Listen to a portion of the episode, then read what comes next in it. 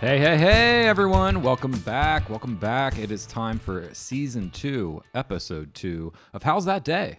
A culture rundown with Tom and Phil. I am Phil Wiedenheft here to introduce you to my always love, my always man, my always best friend, my co host, Mr. Tom Bond. Each week, Tom and I get together to chat about how our days have been going, and together we work through our thoughts on what's going on in pop culture. So I'll start this week with the same question I ask him every single week Tom, how's that day?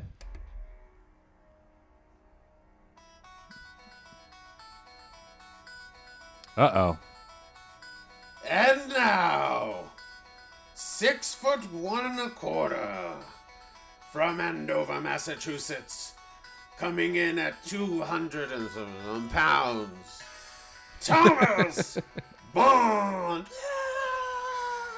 Woo! Oh, I, for- I forgot the announcer says, uh, from North Carolina. Um, from St. Mike's, and then he dropped out, and then he went to another school and failed out, and then he went to film school and passed, and then he graduated from a fourth school. Thomas Bond. Okay. Hi, Phil. Uh, I'm good. I was really excited to do that. I liked it. I liked it a I, lot. uh, I think I blew out the levels, though. I'm really sorry. I'll lower them. Was It's that okay. horrible to listen to? Did it did it hurt your ears? No, not at all. I, I moved back a little bit from the mic. I should have moved back further. Phil, I'm doing great, as you can tell by that introduction.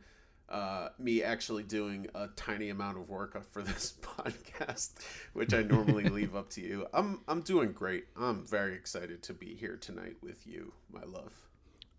Is it because you did the homework I assigned you to do? Did the homework. It is April 30th, which is halfway to Halloween Day. It is the midpoint of the year between the previous and the next Halloween. You know, we're exact we're exactly six months away. That's definitely one way to keep track of the year. Um, April 30th is you know April uh, for a lot of horror nerds is considered like Halloween two or October two. Like October Is it? Yeah, because it's like the midway point. You know, it's exact. It's the six month uh, point um, between October's. Um, and April 30th is always, uh, to me, in my head anyway, and to a couple horror fans, it's like a mini, little mini holiday, the halfway to Halloween day. So I'm excited about that.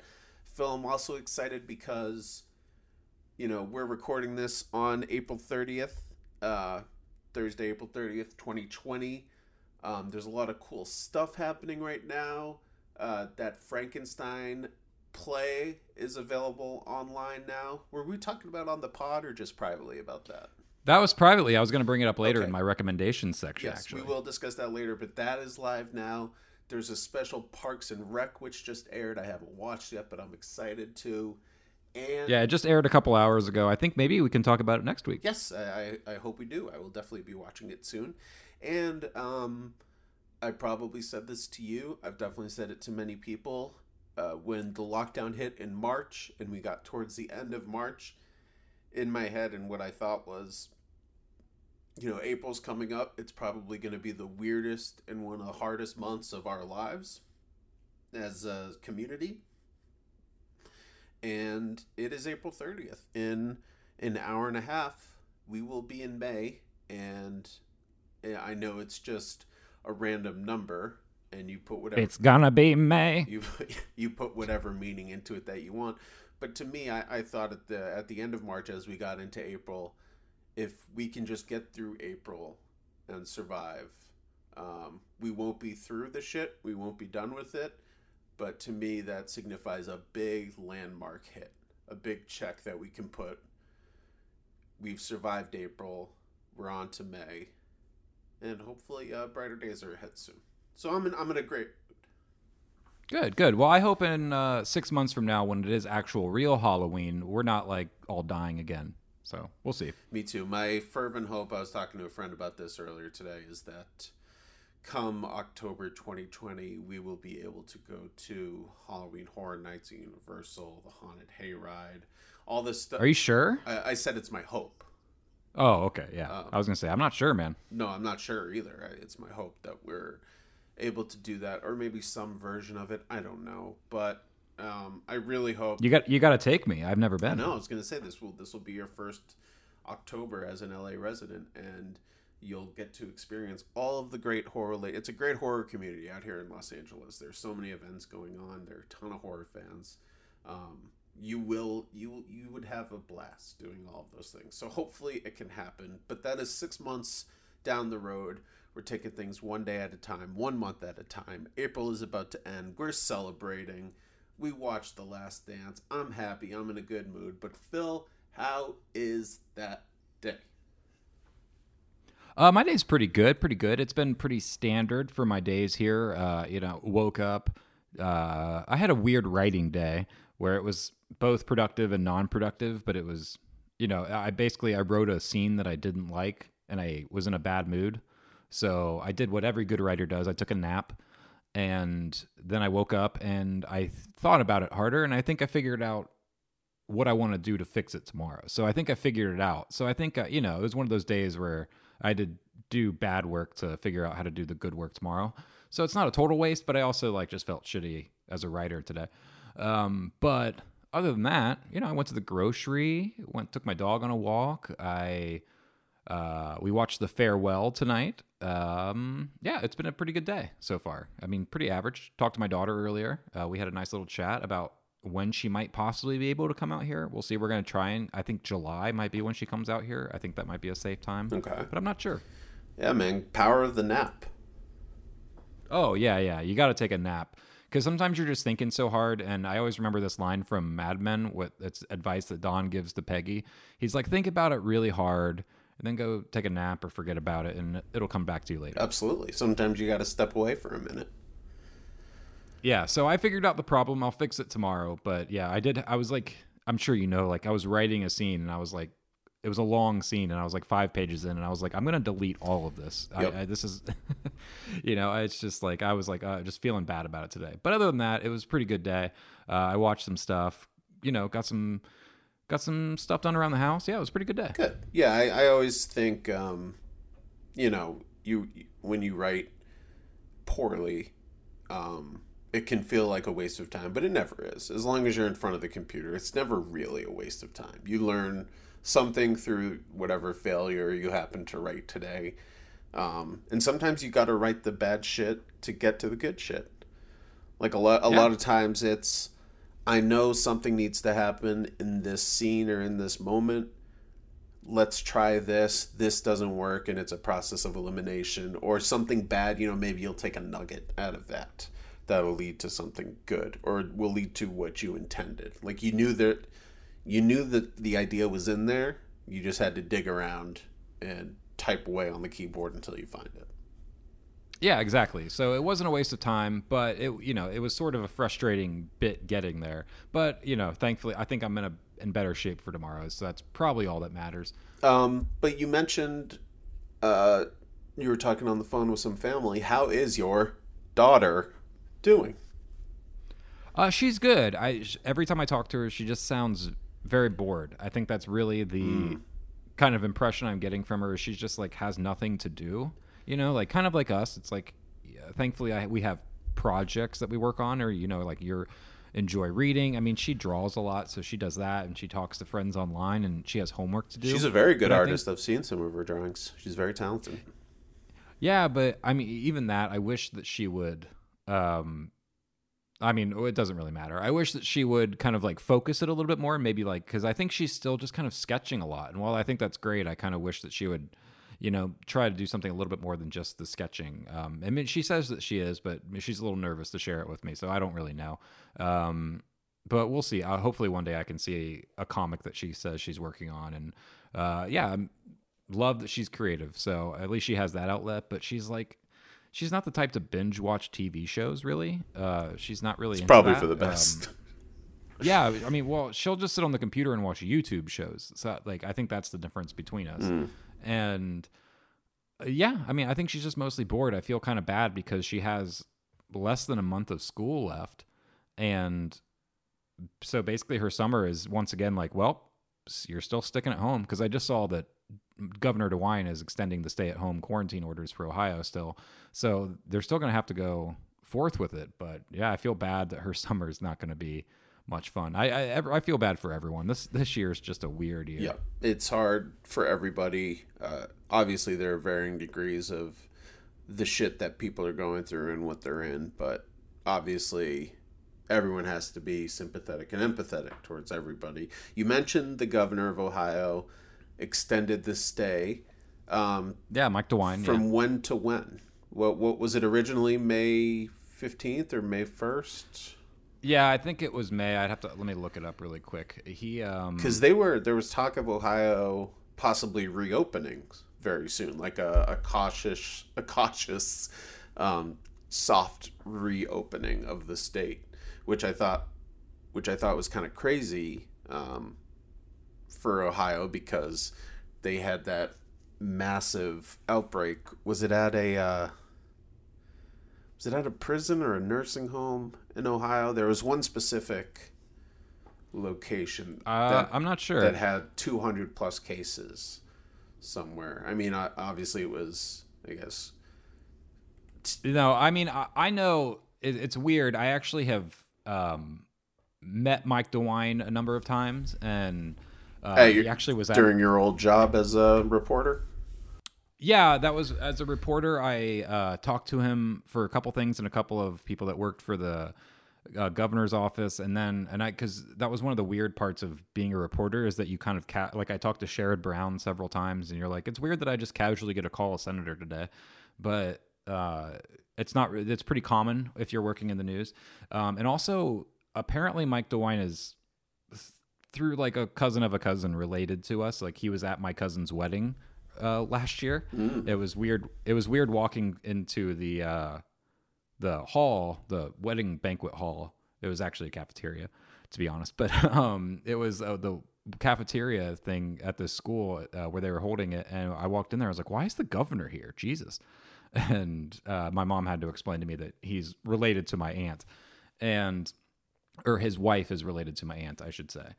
And uh, yeah, but he's actually, I'm reading, I know he's gotten good marks. And I've actually, as someone who's very liberal, have been quite surprised by my liking of Mike DeWine generally. Um, obviously, not so much in the specifics of like policies, but in terms of attitude and the way he approaches things, I've been shockingly surprised. Uh, just because uh, events like the, there was the mass shooting in Dayton uh, last year, Yeah. and there's there were chants.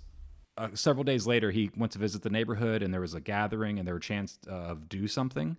And a couple weeks went by, and he came out and said that really moved me, and he enacted a bunch of uh, executive orders and laws uh, to, for gun violence and mental health, and uh, took a stand against the NRA. And I was I was like, wow. Like uh, now, to be specific, some of those laws weren't necessarily to my liking, and I don't think they were necessarily the right steps in all directions, and I don't think they addressed all of the issues. But I was like, wow, he actually did so he you know he made the gesture way more than many others do. And i'm looking at him now and apparently he's the highest rated governor um, of all has the highest approval rating of any governor handling the pandemic right now. Um, he's very popular in ohio right now because he's doing daily briefings with this lady named uh, doctor something. I she's a big I, I wish i i'm not really around watching it but they're doing uh, daily briefings and giving a lot of information, and apparently he's been very popular. Is Doctor But- is D- Doctor also a doctor, or is that just her name? no, her name they gave her a fun name, and that's why I'm blanking on it. I don't know her real name because, but her name's like Doctor Action or something like that. Everyone who's listening is probably yelling at me because they watch it every day. Nobody's listening. don't worry. It's okay. Um, yeah, he does. I, I I'm I can't find it really quickly, so Well, I'll just move on and pretend. Uh, what I what, But yeah, what I was referencing, uh, this is an article. I mean, it- it's every it was everywhere last week, but I'm looking specifically at an article from April 20th on NPR. 73 percent of inmates at an Ohio prison test positive for coronavirus. yeah, Um, a state prison uh, has become the hot a hotspot of the COVID nineteen outbreak in Ohio, with at least one thousand eight hundred and twenty eight confirmed cases among inmates, which accounted for the majority of cases in Mar- Marion County, which leads Ohio in the reported number of infections. So yeah, and, and uh, this mass state prison is just ravaged with the coronavirus. Pretty pretty crazy. Yeah, that's happened across the country. I've heard of a number of like Harvey Weinstein has the coronavirus. Yeah, Weinstein got it. Um, yeah, prisons, um, nursing home centers. Uh, yeah, a lot a lot of confined areas, which as someone who lives in a giant apartment complex, I makes me nervous, but that's okay. Um, so yeah, that I had heard that, and they were they were dealing with that. Now, obviously, prison there there are reports all around the country of a lot of uh, incarcerated men and women being let go because of fears of the coronavirus. You know, people with um, certain minor offenses or people who may be at health risks are being released from jail. I don't think that's happening quite as much now. I think it was happening a lot earlier in the outbreak.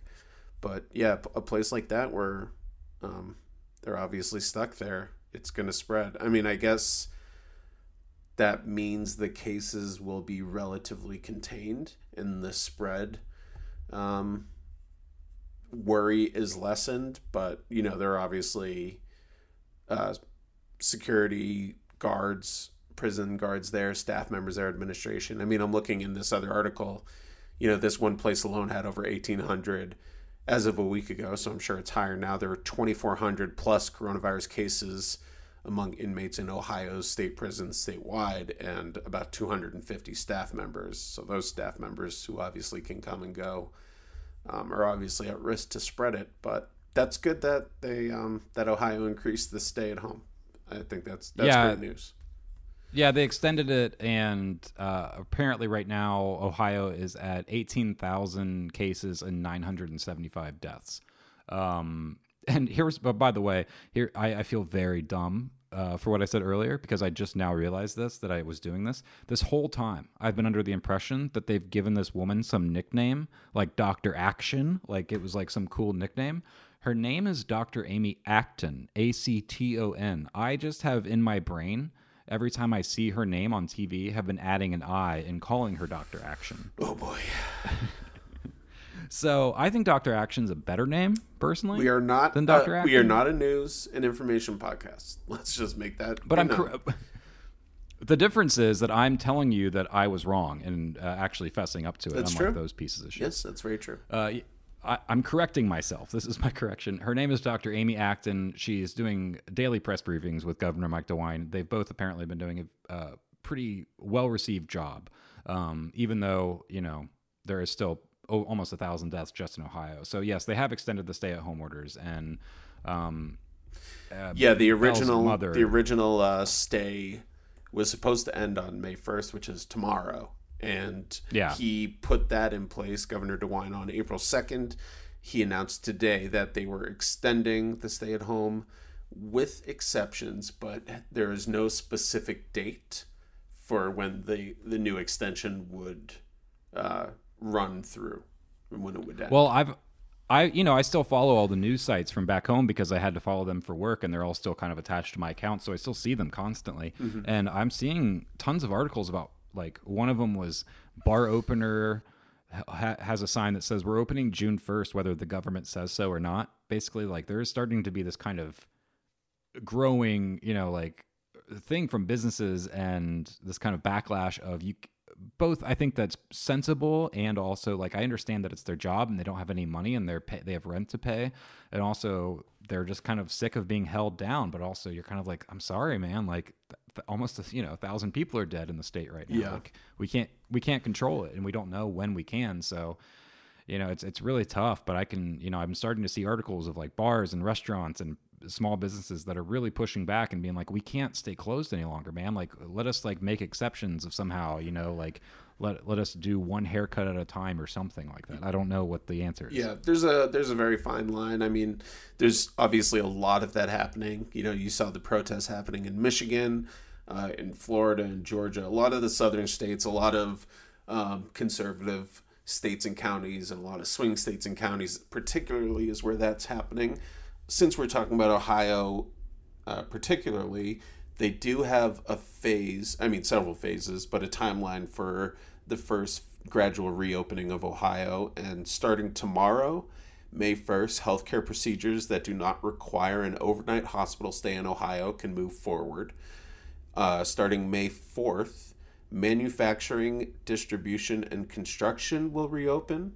Also on May 4th, general general offices will be able to reopen and companies are asked to have employees work from home if possible. On May 12th, retail businesses with employees and customers wearing masks and businesses that reopen will need to employ safe business practices, whatever vague that statement is. Um, businesses like salons, gyms, and restaurants will have to wait to see how the first reopening goes. So that is what is now on the table for Ohio. Um, speaking of coronavirus news, this broke today. I don't know if you saw this. Are you going to talk about LA County versus LA City? The news, by the way, with the testing. I was going to ask. That is exactly what I was going to bring up. Yes, that. Uh, Okay, cool, Now, cool. now in LA County, everyone can get a test. Supposedly, a free coronavirus test, whether they exhibit symptoms or not. No, no matter what, there's no longer any restrictions. What did you want to say about it? You obviously had something on your mind. Oh, I was confused because I was watching the local news today. Um, as I was looking for the Parks and Rec on NBC, I was watching the news, and I was they were trying to explain uh, L.A. City is saying no, we're we're still very we're not treating this the same as L.A. County. And I was confused about they were still saying like we're you still have to be showing symptoms. We're we're not just giving tests out to everybody. Like there is a difference. We're not treating this the same as the entire county is. So I don't know if it's within LA. I think you might have to go elsewhere. I'm not sure. I, I just saw that on local news. I haven't looked more into it, but I was confused by it. Interesting. I'm looking at. Uh, I just did a quick Google search. I'm trying to find something updated because, uh, as far as I can see, Los Angeles City and County offer free coronavirus testing. That was from a news article 23 hours ago. Um, I mean, that just may be. I mean, it's a it's a direct um, statement from Mayor Garcetti that free COVID 19 testing is available to any LA County resident. Um, blah, blah, blah, blah, blah. While prime, uh, pri- excuse me, while priority will still be given to those with symptoms, individuals without symptoms can also be tested. There's a sign up website if you live in LA County, coronavirus.lacity.org slash testing. I did read that um, I think there's a form you have to fill out, uh, you know, if you have symptoms, if you've been in contact with a known person who has tested positive for the virus. And if not, you know, if you're asymptomatic, if you don't know anyone who has it, if you've been social distancing, I guess it was um, for a while anyway. I don't know if this has changed. It said that there were no appointments available. And I believe that was just kind of barring people initially while the site is up and running on its first day um, from taking the first few testing spots, you know, in, in case people are sick or something and need to be tested. But I'm not seeing anything that bans LA City proper. I mean, that could just be, you know, an idea, in inverse of the idea of, you know, weed is legal in California, but it's illegal federally still, that sort of thing. Um, Yeah, it's such a weird. I mean, I, I keep seeing like I'm looking at. I saw a thing on Huntington Beach votes to challenge Newsom's order about closing the beaches. I saw something on that earlier, and there was interviews with people at the beach who were just like, uh, "Your man, they're trying to take away my my rights." And I was like, "You don't have the fucking right to go to the beach. There's nothing in the Constitution about that. Like, just shut the fuck up." I don't know. It's really annoying me yeah. and when people talk about their rights, especially when they're like, "Oh, freedom of speech, man," I'm like, "That's not what that means." You know, you fucking moron. I, that, that's been very annoying to me lately. Is when I hear people say stuff like that, like, "Oh man, they're infringing on my rights." I'm like, "What rights? Tell me what rights you have." Like, there's nothing about you have the right to go to the fucking mall when you want to. That's not how laws work in America, and that's not how the Constitution works. And I feel like people just kind of generally feel like the Constitution gives them the right to do whatever they want, which is like, no, that's not true. And you know, we live within a society of laws, as we're told so many times. And I, I guess I don't know. It's been very frustrating for me uh, with all. I, I know there's confusing information out there in terms of like, well, is it city versus county, et cetera, and what are we allowed to do and when? But seeing people just take it for granted and be so dismissive of it has been uh, pretty discouraging to me lately. It's been- at least this week. Yeah, it's been very discouraging. I think Um, there has been a lot of that, uh, frankly, nonsense. I get that there's a lot of frustration and a lot of confusion, and you know, Americans by and large do not like to be told what to do. Um, a lot of people take great pride in the fact that we're the quote unquote land of the free, home of the brave, and all that jingoistic bullshit. Um, Yeah, of course. you know, there's obviously a lot of good to the country. I'm being sarcastic, but I will say uh, it is very frustrating when you see the first warm weather weekend in LA and suddenly the beaches are packed again. I do know um, that we just had the the largest single day increase in uh, new confirmed cases in LA. Um, that just happened yesterday. Um, that's probably in large part due to the you know the wide increase in testing availability across the city. Yeah, that would be my. That was going to be my guess. Was if they're expanding testing, that's why the numbers are going up. Exactly. Um, because I, I don't think that there is um, a, a huge uptick in hospitalization. Um, I, I, I'm reading here. LA County Health Department confirmed another 1,541 cases, its largest single day increase since the start of the pandemic. It also re- reported 56 additional deaths because of the coronavirus. Health officials say despite the uptick, the rate of hospitalization and death in the county has remained steady. LA County now has a total of nearly 22,500 confirmed cases, accounting for nearly half of California's more than 46,000. Um, yeah, and LA was um, infamously very slow to test. You know, they, they had a, a dearth of testing kits available, and they were very strict for a very long time in the early stages of this of this outbreak about who could be tested, who qualified, and who didn't. It's great. I think it's great news that they are trying to make testing available to everyone across the board. That's the best way to get us out of this as quickly as possible. For all the people who are upset and understandably so about having to be stuck at home, not being able to work, all of that, wanting the country to reopen and start up again, get the economy going again. The best, quickest way to do that, it has to be through testing. Testing has to be done everywhere on a large scale. There's no other way to know when it's safe to do certain things. So, this is a great step. I think it's awesome. I'm glad we live in the city where that's happening. Hopefully, it means good news. What it probably means is we're going to see a lot of new confirmed cases, and it's going to look like a new surge is happening in LA when it probably isn't, just because more and more people who are asymptomatic are being tested. But the good news is, once they know that, they can stay isolated and they won't be going to the beaches anymore because they feel healthy, not realizing they have the coronavirus. So hopefully, this is a great step towards, um, you know, an eventual return to normalcy or whatever that may mean in the future. Well, you know why we really need to get the testing going Why's that? is so that me and you can go to the fucking movies. again. Tell me about it, bro. All right. Speaking of that, let's move on to our first topic.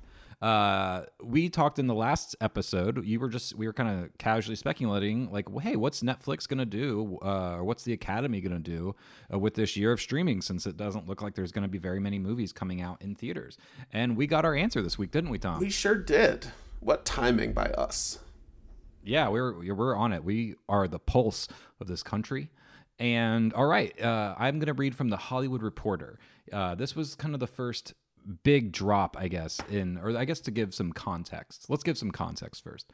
Um, basically, the theaters have shut down, and as we talked about last week, the multiple studios, mostly Universal at this point, have allowed their titles to be purchased and then go into streaming. So titles such as uh, The Way Back, which we're going to talk about in a bit, titles such as Emma. Um, what else was there? There was another, The Hunt, and Trolls something World, else. Trolls World Tour. and, and Trolls World Tour. World Tour. we It's- both. it's very hard okay, to say. Okay, on the count of three, let's say it at the same time. One, two, three. Trolls, Trolls World, World, Tour. Tour.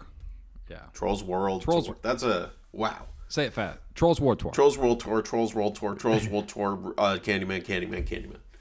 Yeah. So okay. So Trolls World Tour came out, And um, basically, the reason that they did that was because they're saying, like, look, we have this movie, it's finished, we were going to release it anyway, we have to push back all these other titles. And we know that there's this demand right now for new entertainment, especially for families with kids. So we're going to release Trolls early, we're going to make it be available. So we're going to skip all the theaters, we're just going to let it be available. And in doing this, Universal has really pissed off uh, particular AMC. Uh, the theater chains do not like it because they have deals in place with theaters about uh, the, they're called windows. The theater windows that movies are going to stay in theaters. Usually, it's around 30 to 90 days, depending on the scope of the movie. And basically, during that time, the studios agree to keep the movies in theaters worldwide, and they split the cost between uh, theaters and studios. So they help each other. It's a mutually beneficial relationship. The theaters obviously need movies to be shown to bring in the audiences, and the movie studios need theaters to show these worldwide.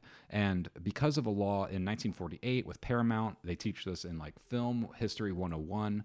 Uh, this Paramount decision basically broke up movie theaters because they used to be owned by uh, the studios, but then they uh, it was decided in the uh, Supreme Court that that was a monopoly, and because movie studios were able to control so much about you know what was able to play and they just had so much control and were able to bully people and you know ruin people's lives with kind of this control and they were able to like raise prices and they just had way too much power. And so think of eventually... think of how few indie films would be playing at theaters around the world if they were just all owned by the movie studios you know yeah, so basically, in the uh, late 40s, uh, it's called the Paramount Decree. That broke up the relationship between movie theaters and movie studios. So that is why they currently, if in case anyone out there is wondering why movie theaters don't just own all the or movie studios don't just own the theaters. That's why uh, they're not allowed to. So they're stuck in this kind of mutual relationship where they need each other. And right now, with the kind of growth of streaming and Netflix and the availability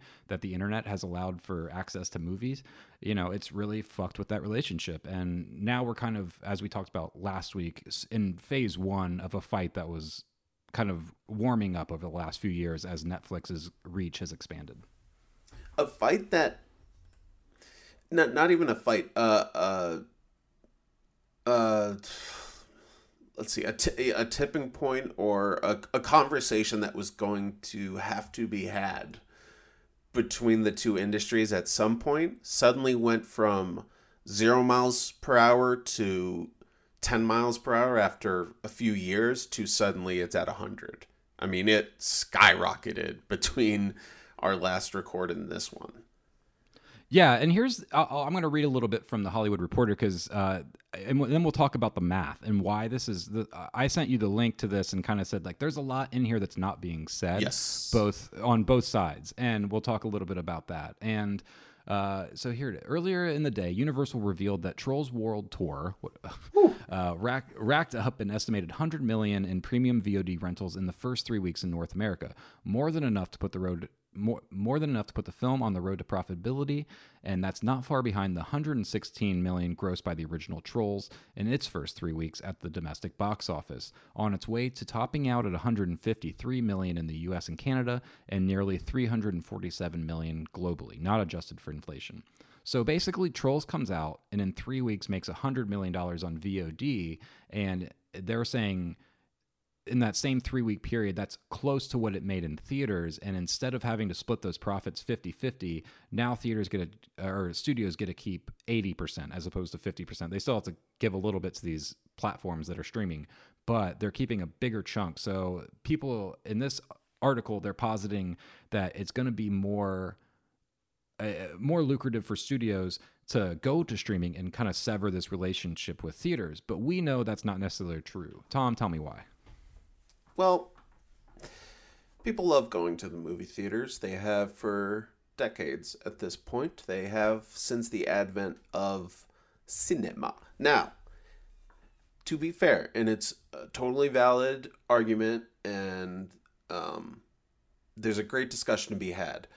Never before until the last 10 years has there been something to battle movie theaters in such a way as streaming we've had televisions enter the home, we've had VHS enter the home and Blu ray enter the home. Streaming is a different beast entirely because it is the most accessible means for the most number of people to watch something. More than when television was introduced, more than when home video was introduced or when cable was introduced. It just it the internet is everywhere streaming you don't even need specifically a tv to watch something you can do it on a computer you can do it on a phone so i get all that Plus, TVs have gotten to a point where not that it can rival the theatrical experience, but it's certainly different than say it was in the 60s. yes you know? your your home your home theater setup 25 years ago if it was really nice was a 27 inch giant box um, and maybe if you were super rich you had a separate speaker set up. otherwise you just listened to the movie you were watching through the television speakers now you can have a 65 inch flat screen mounted on your wall even with a $200 sound bar that duplicates 5.1 surround or 7.1 surround at this point or DTS sound. So there there are a lot of advantages to watching stuff at home. But theaters are something that is relatively cheap entertainment and more than anything, I think the big thing people uh, who are calling the death of the theatrical experiment right now are forgetting is that you can never duplicate the experience of seeing a movie on a big screen with a group of people. That's just something unique to the theater experience. You can't get that at home. You can get the movies at home, but you can't get the experience at home. It's like listening to your favorite band's record on Spotify at home or on vinyl or in your car while you drive around versus going to see the band in concert? There's just a different experience there that beyond a higher quality of experience you're having with the art form itself it's the actual act of going and experiencing it with other people that simply can never be replicated at home. Now this may cut into the home or i'm sorry the theatrical experience somewhat i think it already has you know i, I know people who used to go to the theater a lot more than they do now and i know people who hate going to see movies in theaters.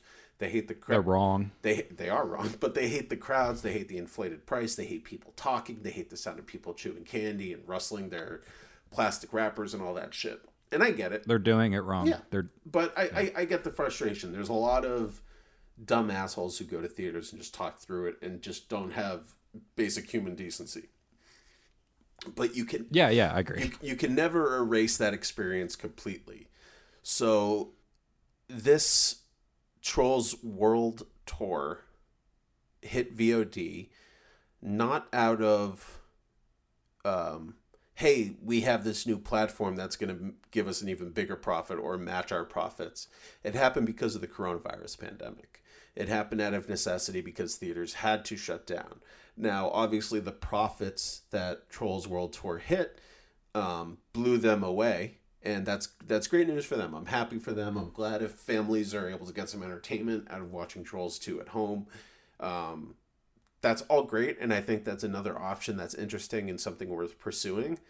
But the idea that you are almost able to match the profit of the first movie in a sequel at home because everybody is stuck at home and cannot go to the theater does not mean that this is the new normal. And I agree. Yeah, and that's I was gonna say. Just sorry, uh, you can finish your point if you want. Well, and that's why um, the last thing I'll say before I, I hand it back over to you, and that's why I think the reaction from AMC is insane. I think the way they handle this is completely insane. Yeah, yeah. So I'll I'll I'll I'll end my little thing with that. So just to pick up on what you were saying, here's why I, I of course agree with you that people love going to the movie theaters. There's always going to be that hunger for people to go, and that's one reason that that's not going to go away. And one of the reasons we know that is because just listen to the math that I told you during that sentence. Uh, here, I'll reread it. Uh, it racked up an estimated $100 million in its first three weeks. That's not far behind the 116 grossed by the original in its domestic box office, on its way to topping 153. And then it just casually drops in where it made nearly 347 million globally. So what it's not taking into account that hundred million dollars that it made on video on demand is nothing compared to the 347 million it made internationally. And this video on demand limits that in a way that for one thing it's trolls. And like you were saying people are stuck in home stuck at home and they're clamoring for this a little bit more than they probably would have otherwise. This trolls would not have done this kind of numbers had it been released this way without the pandemic. And there's a reason why things like captain marvel and uh, Fast and Furious 9 and James Bond and all of those have been pushed back. They're not dumping those movies right now because they know that the profit margins are going to be so much bigger if they do release them in theaters worldwide. And that's going to, if they have success in theaters, that is going to increase the demand of it on demand. And that is going to increase the demand of it on physical media and increase the demand of it uh, for channels to want to purchase it to play on their channels or on their streaming services, etc. Like the theater experience is still, for many filmmakers, uh, the gold standard because of the way it kind of if it's successful, don't get me wrong, a million movies a year go through it and get completely forgotten, and really only like what ten a year probably get remembered, twenty get remembered out of every year long term. But you know, those movies played in theaters probably, and people have a different relationship when they see something on screen. And I think the numbers just don't, like you said, one Trolls is a kids' entertainment that is going to have a built-in audience. It's a sequel and there's this pandemic going on. That's not going to happen, let's say next year, if they just decide to release, you know, a new, you know, whatever, Ferdinand 2 on fucking straight to VOD. It's not going to do that Right. well. You know, And- and yeah, that's all. That's all I was going to say, except, yeah, that the comments by Universal uh, seem completely to me like deal making in public. It's using the press to kind of like set standards. There, it's kind of just a pissing contest. It reminded me of the way Sony made that stand against Marvel with Spider Man.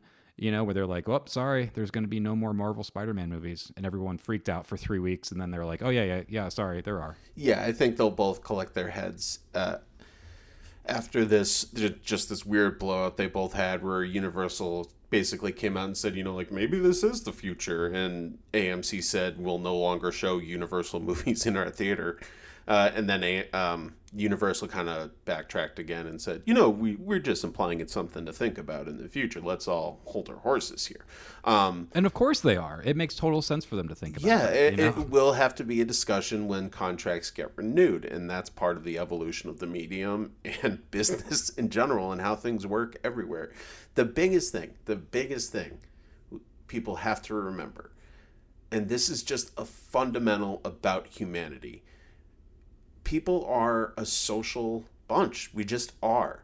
And we may be becoming more and more isolated and more and more homebody in our behavior. But at the end of the day, people want to go out. Think, uh, no matter how well Trolls World Tour did on VOD, like what is the one major thing you hear from every single person during this coronavirus? How fucking bored they are at home. Everyone is bored. Everyone wants to get the fuck out of the house. Especially if you have four little ones like in there with you. Yes, and the idea right now, someone like you and me who go to the movie way more than the average person, put us aside, okay? We'll always be going to the movie theater, and there are millions of people like you and me. Uh, maybe not to the extent that we are, but there are at least thousands like you and me, and millions who always enjoy going to the theater at least a couple times a year. Think Yeah. think think of the joy the average person is going to have. Maybe not the first time they go back to the movie theater when they may be a little nervous, but once we're back in the swing of things, just the joy of being able to go out to the house, go out of the house and have dinner and a movie somewhere. Just that that simple idea of an affordable night out where you're not breaking the bank, you're getting entertained, and you're just leaving your house for a while. There is so much to be said for that variance in your day to day life. And we're seeing it now. Like, Trolls World Tour made that money because we can't go anywhere. We just cannot go anywhere. Once we're allowed to leave the house, all of this stuff is going to start back up again. Like, think about my favorite band, um, Phish Phish. Yeah. they've never had a hit record. They've never made money selling CDs. But they are one of the most profitable profitable bands in the world because people go to their concerts. They can't sell an album, but they can sell out Madison Square Garden for 13 nights in a row. You know what I mean? And they do that like multiple times, not 13 nights, but they do sell out Madison Square Garden like what, at least three times a year. They do four nights every year around New Year's, and the show sells out every single night.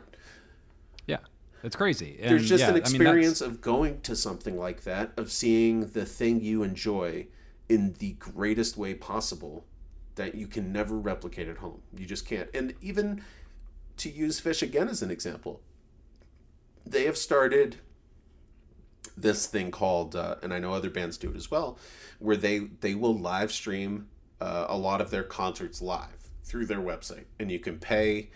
Um, you know maybe a, a third of the price of a ticket. You know if a tick if a concert ticket to go see them is still i think it's like 60 bucks. And for 20 you can stream the concert live in high def at home. And i love that. I know tons of my friends who are Phish fans love that. We love it's called you just call it couch tour. Like i'm just watching the show at home. At set break i don't have to go through a huge crowd of drugged out wooks trying to like take a shit in the hallways. I can just go use my own bathroom grab a beer from the kitchen sit back on the couch and watch it. That's a great substitute. That's a great alternative but it is not going to replace the main thing. You know what i mean? And i think the the film studios are going to be able to use streaming at home which has already been used as a day and date platform for a lot of movies i mean that's a huge model for indie films right now and a lot of genre films. They'll release it in theaters in a couple cities and then they'll put it directly to rent. That's what we did with Coyote Lake. Coyote Lake played in 10 or 12 cities in theaters, like one theater per city, uh, in the first weekend of August.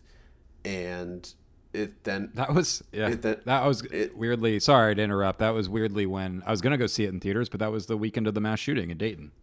yes, which we we never talked about um, because we weren't recording at the time. Yeah, But- yeah. Um, but yeah, it was um, uh, it was a it was a wild time. But yeah, I, I remember like I, I obviously watched the movie the weekend it came out, but I was like gonna go see it a second time in theaters, Right. and then of course that that happened, and I was like, oh nope, I'm I'm locked down at my job for a while. Yes, totally understandable. But uh, I mean, what I'm saying is, So- sorry to interrupt, No, no, no. Of course. Um, and you know that that works really well for certain movies, and in that instance, eh, for that example, um, the streaming at home is super, super valuable for a movie like Coyote Lake because it's just not going to get the play of other major movies in theaters, and I understand why. You know, like a lot of you can't afford to go to the movies every weekend. It's a smaller film. The vast majority of people are going to see that at home. We understand that. That's a new part of the film industry. But for the major releases, the big action movies, the big A-list star movies, the big Oscar bait films, people are just gonna they're gonna want to go see that in theaters with other people and talk about it. It's just the way it is. It's the way it's always been. It's not gonna change. This is not gonna change. Yeah, if anything, I think this is just the first fa- five years from now. It's going to be totally different. The way release strategies and platforms are done through uh, movie theaters and studios and streaming, because I think, like you said, everything's going to remain intact, but changed a little bit. In that uh, we're probably going to have m- more limited choices in terms of big budget movies that do play internationally. They're probably going to stick more and more to larger budgets and Avenger style movies uh, that are big. Whereas, uh, you know, these smaller ones, you might see them. I think the concern is that if they are going to have this strategy of direct to VOD and skipping theaters with some of their maybe more mid tier titles, it's like, well, hopefully they can find an audience there that, that maybe they could have found in theaters. Because I think the example I used, it's like, I don't know if a Get Out happens if it's not in theaters. You know, if that just gets dumped on Shudder, you know, like it probably nothing happens. You know. No, I mean I don't necessarily agree with that. I think the the really great movies always break out. And if you look at it from say Netflix's point of view, right? They've become a titan of the industry that's able to match any major film studio by completely doing it all through streaming, right? Right. There are always going to be those big Marvel, superhero, Star Wars titles that are going to make billions of dollars in theaters. Those are the movies that keep the studios and the home video platforms and the movie theaters in the black. Now, we've seen, um, you know, filmmakers who make those eight figure movies, those 20, 15, 30 million dollar budget movies like the Coen brothers are starting to go to Netflix. The Soderberghs of the world are starting to go to Netflix that stuff makes sense. And I think eventually, if the studios are smart, they'll figure out a way to implement that and integrate that into their system. And that may hurt theaters a little bit, but it's not going to be the difference between keeping the lights on or off. Like the a, a Coen Brothers release every two and a half years, except for maybe True Grit, which you know was a surprise hit and made a hundred million dollars. That's not going to be the difference between a movie theater keeping its lights on or off. It's going to be playing Black Panther two for three months or four months. That's right, that's yeah. that's where they're going to make their money, and they'll still be able to do that because people are always going to go see Black Panther two in theaters. There's just gonna right. there's just gonna be more of the mid tier slash lower budget films using social and I think or I'm sorry using streaming, and uh, yeah, everyone will adapt and adjust. Change is good. Get it up to the masses. All right. Well, with that in mind, let's stay on the subject of streaming and kind of talk about the way uh, Netflix and all them have been now kind of having to adjust the new Academy Award rules that just got announced. Yeah. So there was a few uh, changes that were announced this week um, from the Academy. Uh, sort of several of them were geared towards the broadcast in terms of category changes, but some of them were about eligibility in terms of what movies they'll allow in. Last week we talked about how maybe movies don't play in theaters and that's a requirement of movies to be nominated for an Academy Award and how are they going to deal with that? So they released uh, a list of changes and rules this week and uh, basically I think what's interesting, one, they released the rule that they are going to allow movies that go straight to streaming uh, to be eligible for this year only. They're making sure that it's a one year only thing. I think they're going to make like probably a big to do next year about like making sure that they don't, you know, like do it again, unless like something crazy like the virus is still happening. I hope not. But um, they also, uh, the big thing that they did was implement a rule that says it's not just every movie, but they they want it has to have been proven that the movie was already planned to go to theaters. That's kind of the caveat. I don't know if you saw that, but like your bad education that was picked up at a festival and premiered on HBO this past week will not be eligible because HBO never had any intention of releasing that in a theater. So it's not like Hugh Jackman can all of a sudden be nominated for Best Actor. So there still has to be some kind of you were going to send this to theaters. And so I think like something like Netflix's Mank, what we were the David Fincher movie that we were talking about last week. You have those ones that Netflix, the the few that they do try to release in theaters. Where I think probably with those bigger names like your Ron Howards and Spike Lee's, I, I, I would imagine some of those already had theatrical release stuff in their contracts because um, so many of them do. Like like when Martin Scorsese probably wasn't going to make The Irishman unless they promised him a couple weeks in theaters at least, you know. And so I think that's gonna how it's to be going forward at least this year. Um, so that should be interesting. Uh, you know, we'll see uh, what the, the actual effect is and how releases pan out for the rest of the year. But, you know, we're still going to have some movies. Yeah, definitely. I know last week I said that uh, I thought the rule was it had to play in either New York or LA for a week. Um, when when the rule changes came out this past week, um, so apparently the the rule was it had to at least play in one theater in Los Angeles for for a, for week, a week yeah. to qualify for the Academy Awards. Uh, on top of the rule changes they made, they're also expanding the number of cities that would be eligible. So instead of just playing in LA for a week, if your theater plays in New York for a week, or if it plays in Houston for a week, there are a few other cities like that. Um, yeah, it says the Bay, the Bay Area, Chicago, Miami, and Atlanta. Okay, yeah, uh, uh, and New York and LA, obviously. Yeah, yeah, right. yeah. Okay, so they're expanding that as well, which is good. Um, I, I think obviously it's great. I think you just had to make that rule change at least for this year. We'll see if they continue that rule or I, I I still think I don't know if they're gonna go just back to the way it was next year. I feel like there's gonna be some implementation of the new rules. Obviously the city expansion um, for what is eligible will stay. That that's not something coronavirus specific.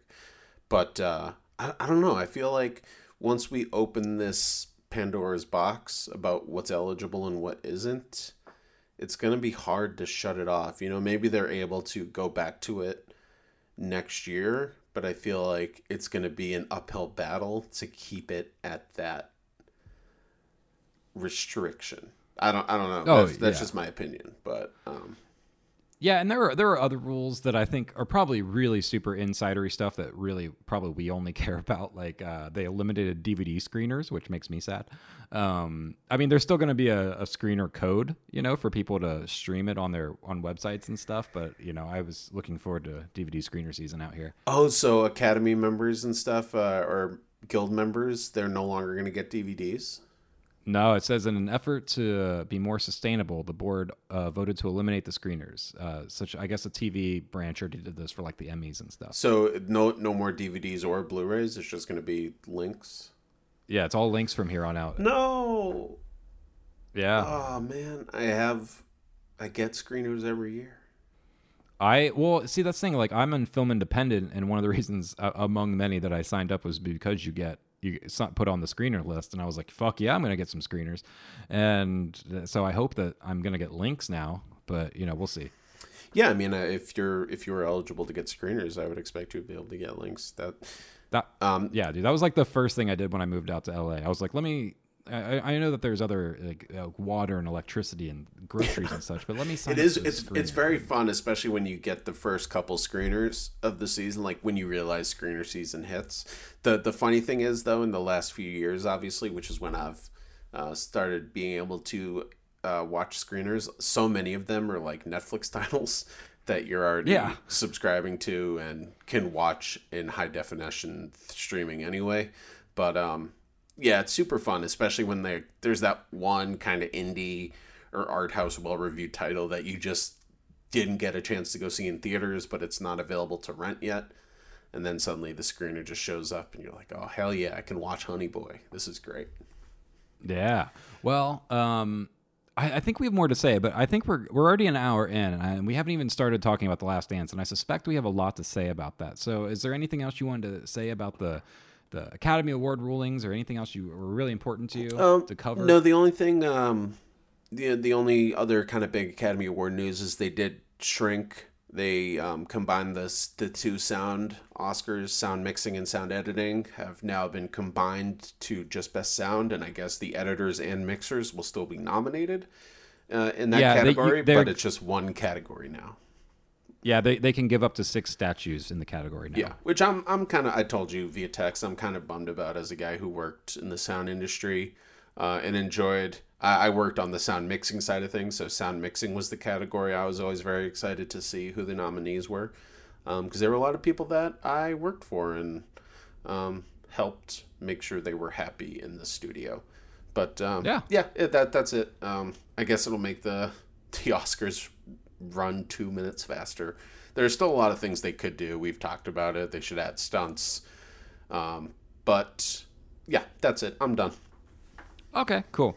All right, Tom. Without further ado, let's talk about the Last Dance.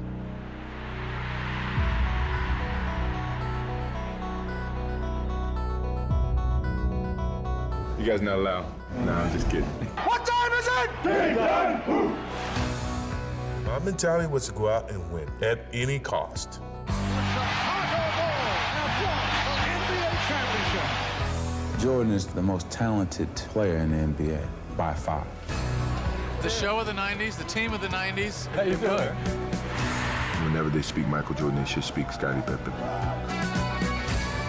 We created an image that people want to live up to. I think that's all you can hope for.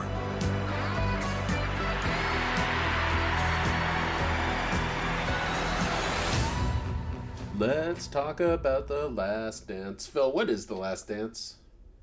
The Last Dance is the new documentary series. There's going to be 10 episodes. Four have aired so far. It's currently Thursday, April 30th. So we have episodes five and six airing on Sunday. And uh, so far, it is. Oh, Continue. all right. The show traces the last years of, or the, the final year of Michael Jordan on the Chicago Bulls after a championship run that has yet to be paralleled in sports. So, whoa. Alan Parsons Project, baby. That's right, baby. All right, so the, show goes back and forth between that last season and then kind of jumps back in time to kind of give you context of Jordan's career. It's a career overview. It traces his college years uh, through that final season and all the various characters that surrounded him along the way. Uh, it's pro- it's basically the sports world's biggest news right now, considering there's no sports going on. And anyone who's ever watched a 30 for 30 probably knows the quality of the vast majority of them. And it was which is very good.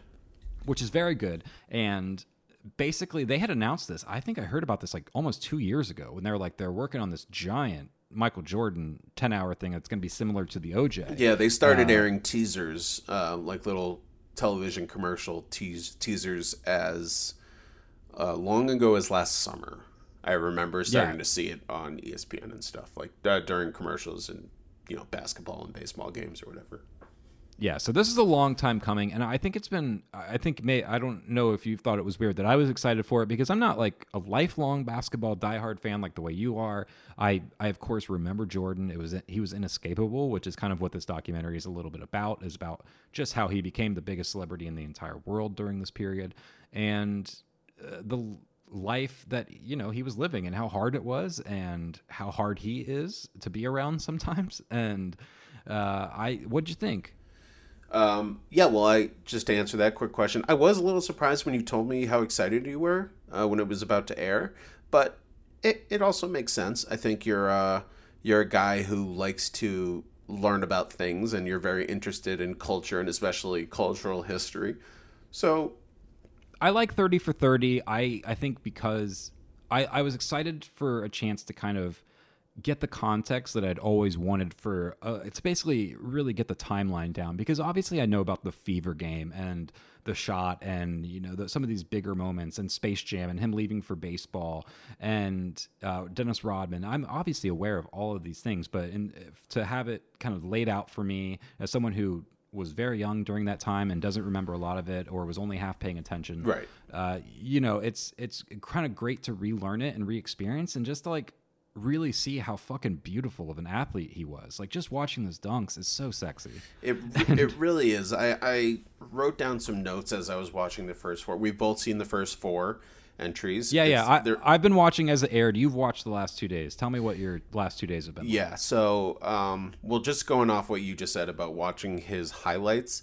One of the one of the notes that I wrote when I, I'm a huge basketball junkie. I have been my entire life. I I also love the history of basketball, so I've seen a lot of old footage. I've watched entire games from the 1960s when the Celtics, my favorite team as a Massachusetts native, were super dominant. And the the funny thing is, you watch old basketball highlights, and some of it is so dated. Like, uh, it's always super hard to judge eras. You know, the idea of like, you know, everyone. You know, the the big argument now is is Jordan still LeBron versus Jordan. Yes, yeah. LeBron versus Jordan. Who's the greatest player? And you know the other the other people in that conversation. There are guys like Bill Russell and Wilt Chamberlain who were dominant in the '60s. And Bill Russell, I love. I think he's one of the greatest players ever. But you cannot compare him to players of this generation. You just go back and look at those highlights of all these white guys who smoked cigarettes uh, at halftime, and they would just put up 14 foot jumpers and then run back, and then let the other guy put up a 14 foot jumper and then run back. You know, Yeah. but you watch Jordan's highlights from even early on in his career, from like 1986. There's an one of the I think it's episode two or th- I think it's episode two. Uh, his second season in the league, he hurts. He he basically breaks his leg. Um, That's two. Episode yes, two. he breaks his leg the first week of the season, and he comes back and basically forces the team who wanted to tank to get a good draft pick to support Jordan. He's like, no, fuck that. I'm here to win. I don't do that. He basically forces their hand. He comes back late in the season, gets them to sneak into the playoffs with a horrible record because he's so great. And he puts up 63 points, still the playoff record, by the way, for most points in a playoff game against the 1986 Boston Celtics in the first round of the playoffs. In uh, against the team that ended up winning the title that year. That was the last title the Celtics won until 2008 with Kevin Garnett and Paul Pierce. And arguably, the, that 86 Celtics team is probably one of the top five championship teams in the history of basketball in terms of overall team and how good they were and how dominant they were. They went, I believe, 40 and 1 at home in the regular season. And the 30 win Chicago Bulls took them to overtime in the playoffs because Jordan was able to put up 63. And you just see his acrobatics, the way he is able to control his body in midair. And those are modern day highlights. Those are still moves that most players in today's NBA can't do. And that's one of the things, honestly, through four episodes of an era of basketball and about a player in particular that I, I really do know a lot about that really stuck out to me. Um, I, I'm really glad that you're watching it. We have a friend who we've talked about in previous episodes way back in the day, our buddy Ian, who actually writes for a basketball website, SB Nation. We were t- I was texting with him um, about my excitement about this documentary series starting, and I said, "How pumped are you for the Last Dance?" Because he was also a big Jordan fan as a kid. And he said, I'm excited, but I don't know how excited I am because what can they show me that I haven't already seen? And I said, "You fucking egotistical asshole! you, you, so you've seen all that footage of Phil Jackson playing basketball in high school? Really? That's not new. Yeah. That's not new to you, you punk. So And Dennis Rodman going to Vegas. there's so much. Well, I, I remember that when it happened. That was that was a huge story when it happened. Um, anyway, so we're we're almost at the halfway point, and it is the greatest thing to happen to me during the coronavirus. I don't I don't know I don't know what else to say. I so a little uh, just a brief brief I'll try to make it super brief history of my love of basketball. It is because of Michael Jordan. I'm not alone there. I'm not new in that assessment. I was born You you saw Space Jam, and course. it was in love from there. several times. Um, no, man, my my love of Jordan predated Space Jam, for sure.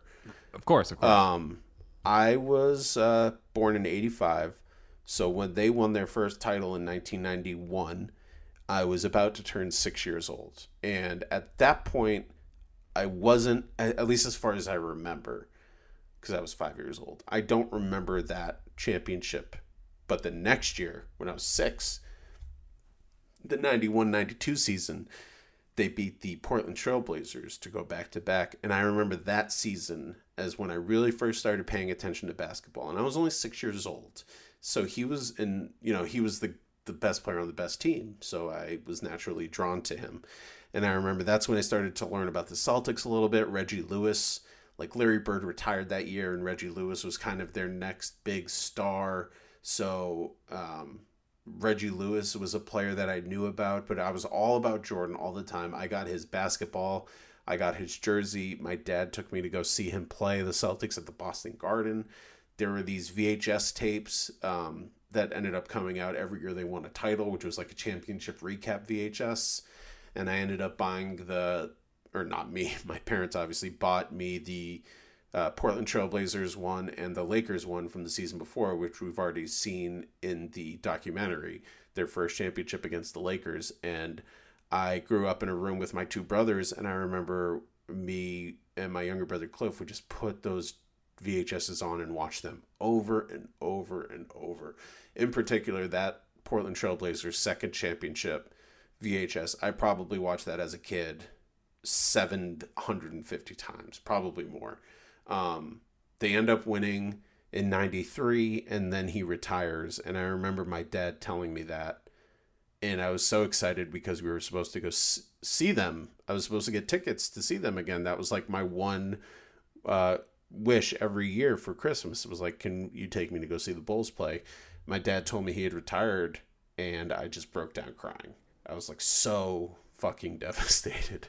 It felt to go play baseball. Yes, it. Well, I didn't even like really understand. I'm like, why? What? No, it didn't even matter. I was just like, oh, the the world is dead. Like that's like it was like just such pure despair. I I felt, and it was during that break that I really became a Celtics fan. Yeah. Um, and then he came back, and I was just right back in with the Bulls, and kind of like both teams at that point. But I was still all about Michael Jordan, and I vividly remember, you know, by the time of the second three-peat, I was basically in middle school. Um, so when this season takes place, 97, 98, I turned 12 before the start of the season, uh, about to turn 13. And I just remember watching, you know, this was back in the day where you didn't have NBA League Pass. I couldn't watch every Bulls game, but they were basically on TNT or on ABC or I think it was NBC at the time. Um, pretty much like once a week, maybe twice a week. And I just remember watching every single minute of any Bulls game that I could and just watching Jordan. He was like the only player as a kid before I became a, a real basketball nerd that I remember I would watch. I would not watch the ball. I would watch him, you know? Yeah. Like, just to see Well- what he was doing all the time. I was that I was just so so obsessed with Michael Jordan. Well, he is. I think obviously the probably uh, of course there's arguments, but I think the documentary is definitely of the position that he's the greatest of all time at playing the game. But I think what I like and I'm appreciating so much about the show is that it is working very hard to explain just how amazing he is and giving context to it and sort of like making sure that you understand how he came about and was different for the league at the time, how he played differently, what his attitude was. Um, but and so I appreciate the that the show is giving that context and being like, no, you, we want you to understand just how good he is and how different he was at the time. But I also appreciate the show is smart enough to be suspicious of him as a person. Um, and the show, while kind of praising his talents, is obviously walking this line of like, it's clearly an he's an amazing athlete, but it's also very clear that what it cost him in pursuit of that is um you know he's he's not easy to be around. Most of his victories come out of this spite or this uh, aggression or this kind of like feeling that he's been wronged and uh, needs vengeance of some sort. And it kind of makes clear that while he loves the game his drive to win at all costs is really what drove the and that uh, he's still bitter about so much. And the show kind of is willing to go into that and show you like you can see his eye rolls when they bring up the migraine game you know uh, you can just see that that still probably fucking annoys him that scottie got that migraine um, and you see that he maybe almost doesn't believe that he got he's like well what are you gonna do you know Yeah, he said. So yeah. Phil's Phil's referencing a game. Um, you know, one of the things that the show is doing really well. You know, it's following the 97-98 season, which for those who don't know is the last year that the legendary Bulls group, the core group of Michael Jordan, Scottie Pippen, and Phil Jackson were together. And this is the second of two three-peats. They won from 91, 92, and 93. Jordan was gone for two years, came back, and they won 96, 97, and 98. And Phil, Scottie, and Michael were there for all six, um, as were, you know, the general manager, Jerry Krause, who's basically the villain of the. yeah i was gonna say series. jerry is definitely the villain of the show And uh, the the hilarious owner Jerry Reinsdorf uh, is there, and obviously, since they're focusing their their main core, the anchor of the show is that particular season, that final season. The cast of characters that we're meeting as well are guys like Dennis Rodman, who was only around for the the final three titles, not the first three, and Steve Kerr, who's now the coach of the Warriors.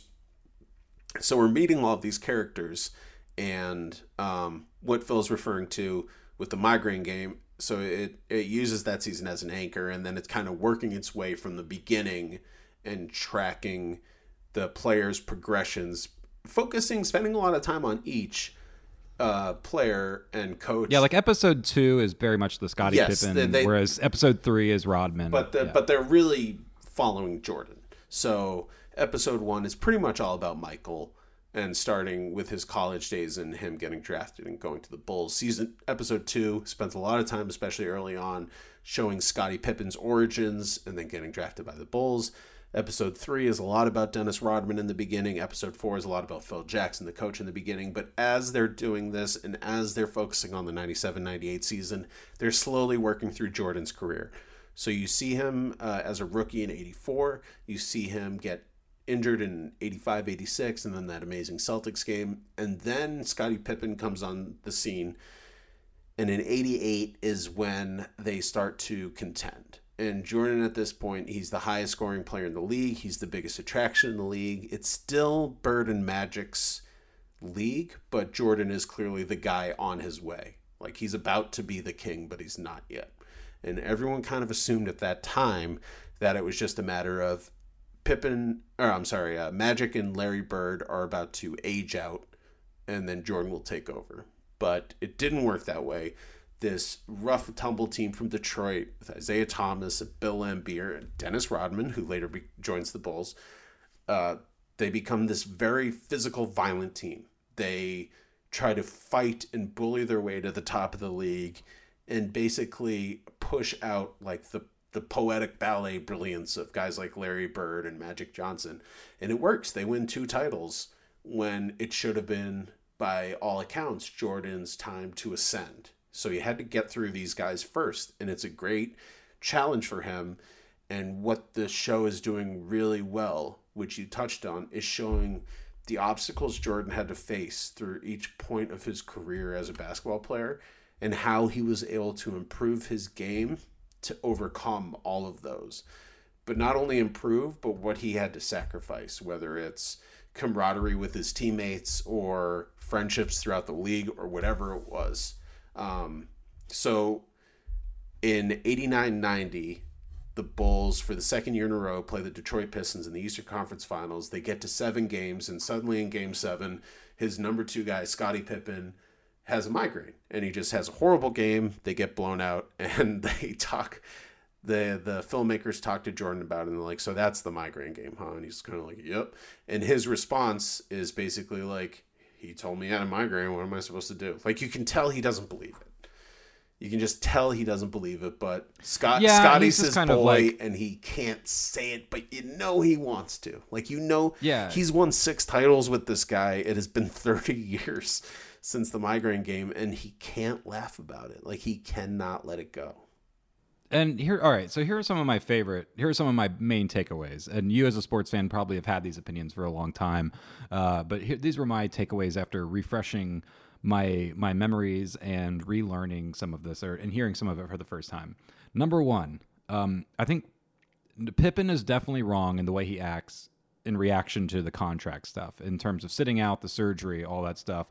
Um, but Michael should have helped him. Uh, I think you know, like Michael could have done more to get him uh, money deals. He could have the way he pressed to keep uh, Phil as the coach. He could have done the same thing to the to them to you know keep Scottie and say like. You know, this is Scottie's is just as important to me as the coaches, and blah blah blah. He's Okay, as as you go through this list by list, can we talk about each one individually? I don't want to. Well, I'm scared to like go. I don't want to have to explain every single one of them and uh, spend an hour just summarizing the show. That's my only fear.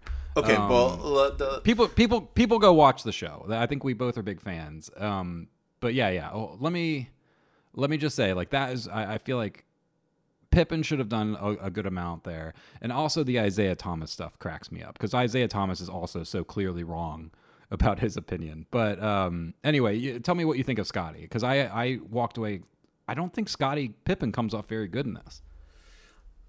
I'm a big Scottie Pippen fan, and I have a lot of sympathy for him. He made mistakes in his career. Um, they're probably going to get to one big one that happens before the 98 season that I won't spoil for you if you don't remember. But in terms of the contract stuff, Pippen was arguably The second most important player of the NBA and the 122nd highest paid. Yeah, I mean, not only the second best player on the Bulls, he was maybe the second best player in the league for part of that uh, run the Bulls had. I mean, he was definitely Yeah. top five, and he signed a deal super early. Um, the the the documentary does a great job of showing he was one of like 12 kids growing up in this poor family in the south his dad and one of his brothers were paralyzed and or had to be in a wheelchair and he signed this contract early on that basically guaranteed him two two to three million dollars a year for his entire prime pretty much so he missed out on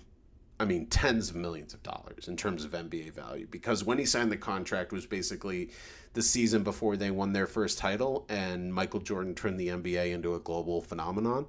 And it was the year before the Dream Team, which I think they're going to talk about in the next episode. So it was a combination of timing and just signing a deal that was way too long. It's just It was like seven it was, years. it was a seven year, $18 million deal. And it was a mistake, but he signed that contract. And what's really interesting, I want to talk about this contract in particular. Um, so they interviewed Scottie about it. They interview, they talked to everybody about the Pippen contract, and he becomes a disgruntled player.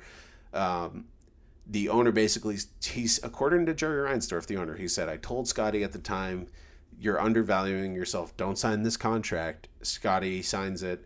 And at that point, Reinsdorf says, uh, "You signed the contract. Don't come back to me and want to renegotiate. You know, you made your bed. You're going to sleep in it." So 97, 98, it's the last year of his contract. He's about to become a free agent next year.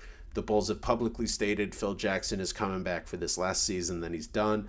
MJ has publicly stated, I'm not going to play here for any other coach besides Phil. So there's a lot of talk that this is the last. I mean, it almost broke up the the summer before this season, which they document. But it's basically, by all accounts, this. And I remember this at the time. We all kind of knew that the '98 season was going to be it for the Jordan Bulls. Like it, it was just going to stop at this moment. Well, they they announced it. Yes, it's and it's crazy, but like we knew that we knew that at the time, which was so weird because they had just won two titles, including a 72 win season and a 69 win season. They were, I mean, they were the greatest team ever, not just the defending champs. They were the best team ever, And and, it was about to end. So And the last dance is literally what the coach calls the season. He kind of uh, gives the each season a theme, and that's what he uses for the players Yes. throughout the last season to kind of motivate them. This is our last dance together, guys. and I and I want to talk about Phil Jackson, their coach, um, and this will kind of springboard us into that a little bit, and then we can talk about Isiah Thomas because that's kind of where the doc has left off. So I think that could be a good closing topic. But so Scottie Pippen, he's very disgruntled with his contract. He wants to renegotiate. He knows he's not gonna, and he basically he he's done with the Bulls. He's fed up. He gets hurt in the '97 playoffs, and instead of having surgery, excuse me, I just burped. Uh, instead of having surgery right away, he waits until the start of the season and then has surgery, which requires him to basically miss the first half of the regular season. And it's clearly a fuck you move. He even admits it uh, while being interviewed. He said, They're not going to ruin my summer by having to rehab from this injury. I'm going to wait and then do it right when the season starts because fuck them. Jerry Krause is trying to trade him. Scottie Pippen requests a trade publicly and then reneges on it and comes back when he's healthy in January. Now, this whole time, Jordan, he clearly is frustrated by it. He doesn't go out and publicly say, like, fuck Scottie Pippen. He wants Scottie Pippen. And I don't know if they're going to talk about it at this point because they've already kind of addressed that Pippen comes back to the team. So he calls him selfish. He says uh, Scottie was being selfish. Yes, you know, but an, another thing that happened that they haven't mentioned, and I'm kind of surprised. Maybe I got the timeline wrong, but Jordan vetoes the trade. That they had a deal in place. You know, Krause talks about, you know, we had some offers that we were looking at, and they decided not to trade him. Jordan vetoed it. He said, "You better not trade Scottie Pippen." Like don't don't you fucking do it. I need him, even though he was hurt and he was upset at him.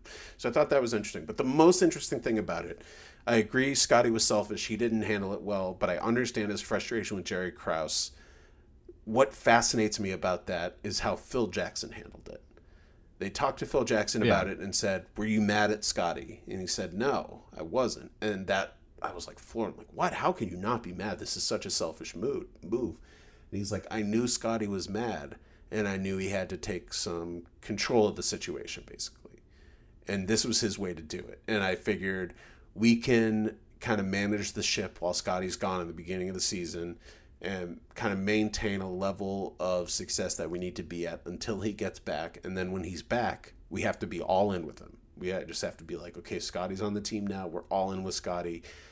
Don't hold any grudges. He's a part of the team. This is the team that has won all of these years. We can do it again. He, he just knew like th- this was the hand I'm dealt, and I'm not gonna hold any grudges about it. And I thought that Yeah. that was such an important like the fact that Phil Jackson, the leader of the team in the locker room, was able to manage Scottie's ego and his decisions there in a way that didn't affect the other players. I thought was brilliant. I thought it was just a brilliant way he handled that whole situation. Well, they showed a few times that Phil Jackson basically, outside of having to have incredible skills as a basketball coach and knowledgeable about the sport, his real talents also lied in managing these personalities and these different egos and their different requirements and needs and uh, when they're being selfish and petty because he has to do that with Scottie the same way he has to deal with Dennis Rodman's bullshit and kind of the it, they go out of their way to say like no I wasn't mad at Dennis. I understood Dennis and I was sympathetic and I would let him go to Vegas to party midway through the fucking playoffs or whatever just to I knew that's what he needed and he'd be good when he got back. And most coaches obviously aren't going to deal with that. Yeah. and and that's a, a, an amazing kind of ability on his part to understand the greater need and to have confidence in the team. And I, I think that's also they get into the triangle and teaching Jordan to like rely on other people and not just like think he has to carry it all the time. And I, I think Phil Jackson really, as much as Jerry Krause probably comes off as the bad guy, Phil Jackson really looks pretty great throughout this. Phil Jackson is great, and you mentioned the Dennis Rodman thing. So very quickly, uh, at this point, Dennis Rodman has been on the team for two and a half seasons now. He's won two titles with the Bulls, and while Scottie's hurt, Dennis Rodman kind of slides into the second banana role. And you can tell he's loving it. Like, while Scottie's out, the Bulls are struggling a lot early. Then Rodman kind of gets it going, and they reel off like 10 wins in 12 games early in the season. They're having a really good time. They're climbing the standings. Rodman is enjoying being the Robin to MJ's Batman. And then Scottie comes back from injury, and Dennis Rodman has a meltdown. And he, he says, he talks to Jordan and Phil Jackson and says, I need to have a vacation. It's the middle of the season. And he says, I need to go to Vegas and just party my fucking tits off with Carmen Electra. And Phil Jackson and Jordan let him do it because they know, like, if we don't, it's just going to get worse. This guy's insane. Yeah. So they let him go. He's they they give him 48 hours. He takes about six days. Um, so basically half a week um, with an unauthorized leave of absence from the team. But then he comes back, and Phil Jackson, as the leader, just decides to take the approach of like, okay, he did what he had to do. We all know Dennis is Dennis and then Dennis kicks ass again. And it's fine. Like that is such a distraction that could unravel so many teams and just linger and linger and linger. And Phil just nips it in the bud. Like he just takes the approach of we're going to allow this and we're going to move on because it's all about the team success moving forward. And Phil was always so good at that. You mentioned that he calls the season the last dance. He has a little booklet that he talks about.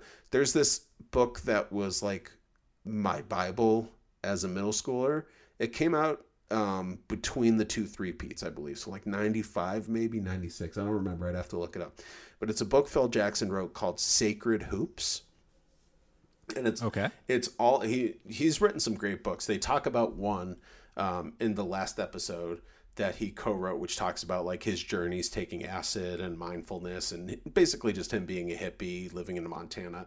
He wrote this book in the mid '90s called Sacred Hoops, uh, which is it's basically a philosophy book, and it's all about the idea of you know basketball is this beautiful game, but also stories of his time coaching, stories about the Bulls, which is why I bought it initially.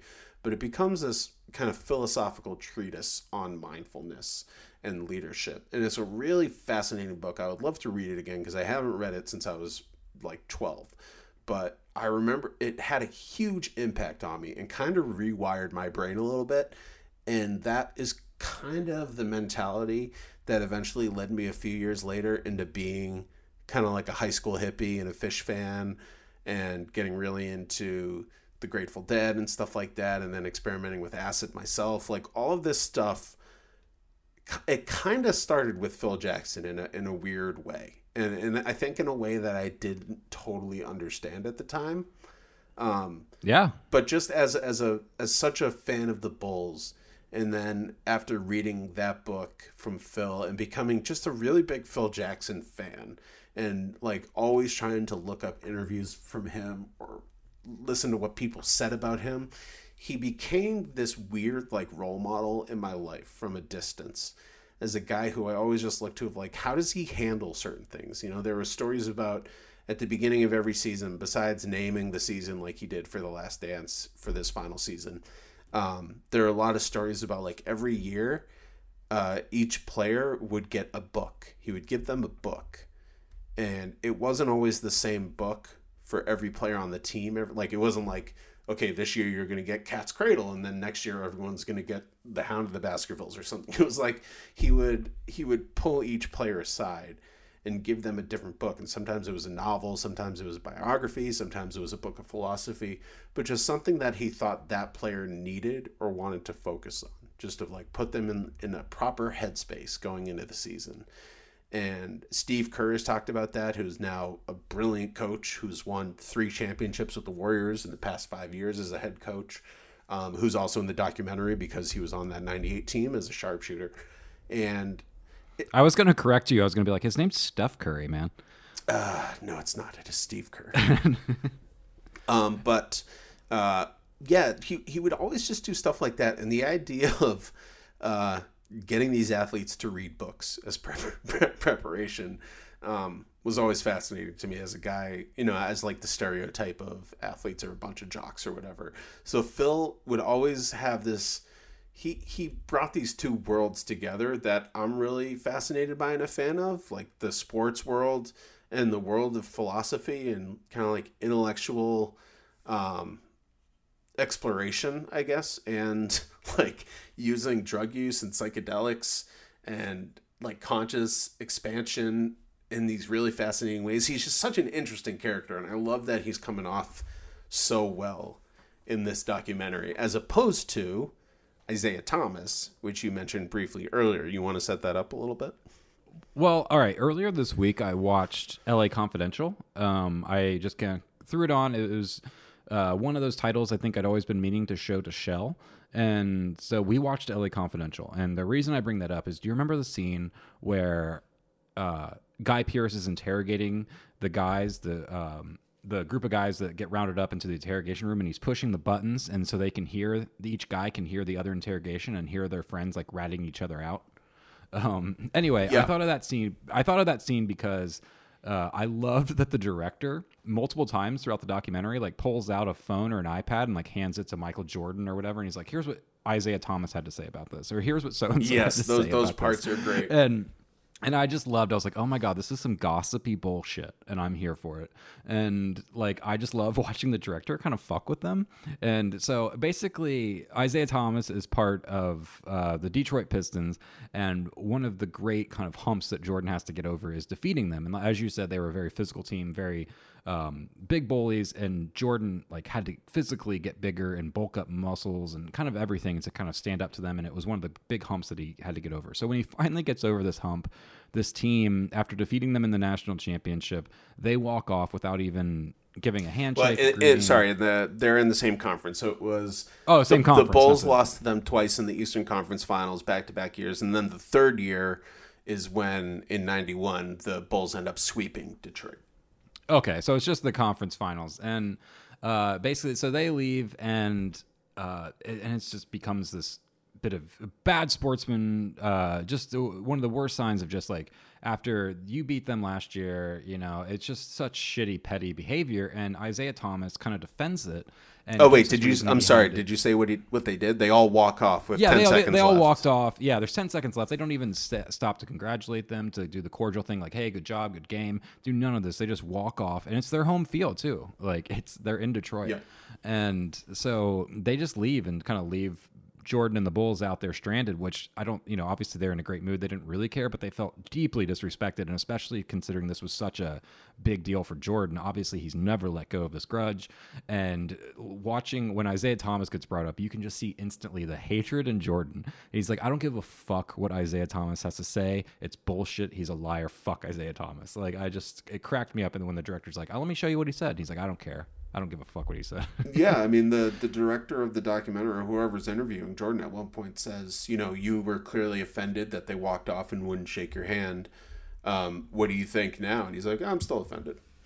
like he still holds it. he still holds the grudge. And the thing that's so funny because fuck Isiah Thomas and that Pistons team, they they sucked.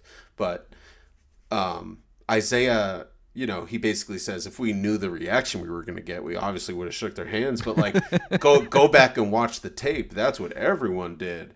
And then they show Jordan the two seasons prior losing to that Pistons team and shaking their hands on the court. And they even show a clip right before this of Jordan after the second loss to the Pistons, and he's devastated. This, like I said earlier, this is supposed to be that 1990 season. That's supposed to be the year Jordan ascends. That's supposed to be the year he beats Detroit, and he can't do it. That's the that's the migraine game. And he's being interviewed in the locker room after the game, and he says, "What can you do? They were a better team. We're going to try to come back stronger next year." He's on the court after the game, shaking hands with them, congratulating them, being a good sport. And this is like the the most competitive asshole in NBA history. This is a guy who takes losing harder than anybody in the history of the NBA. Like he hates losing a thousand times more than he likes winning. So for Right, for, yeah. for Isiah Thomas to say that when Jordan, the guy who just beat you, was a model example of sportsmanship against every instinct he probably had the previous two years. Like, fuck off, man. You suck. I like the way Horace Grant said it best. They a bunch of bitches.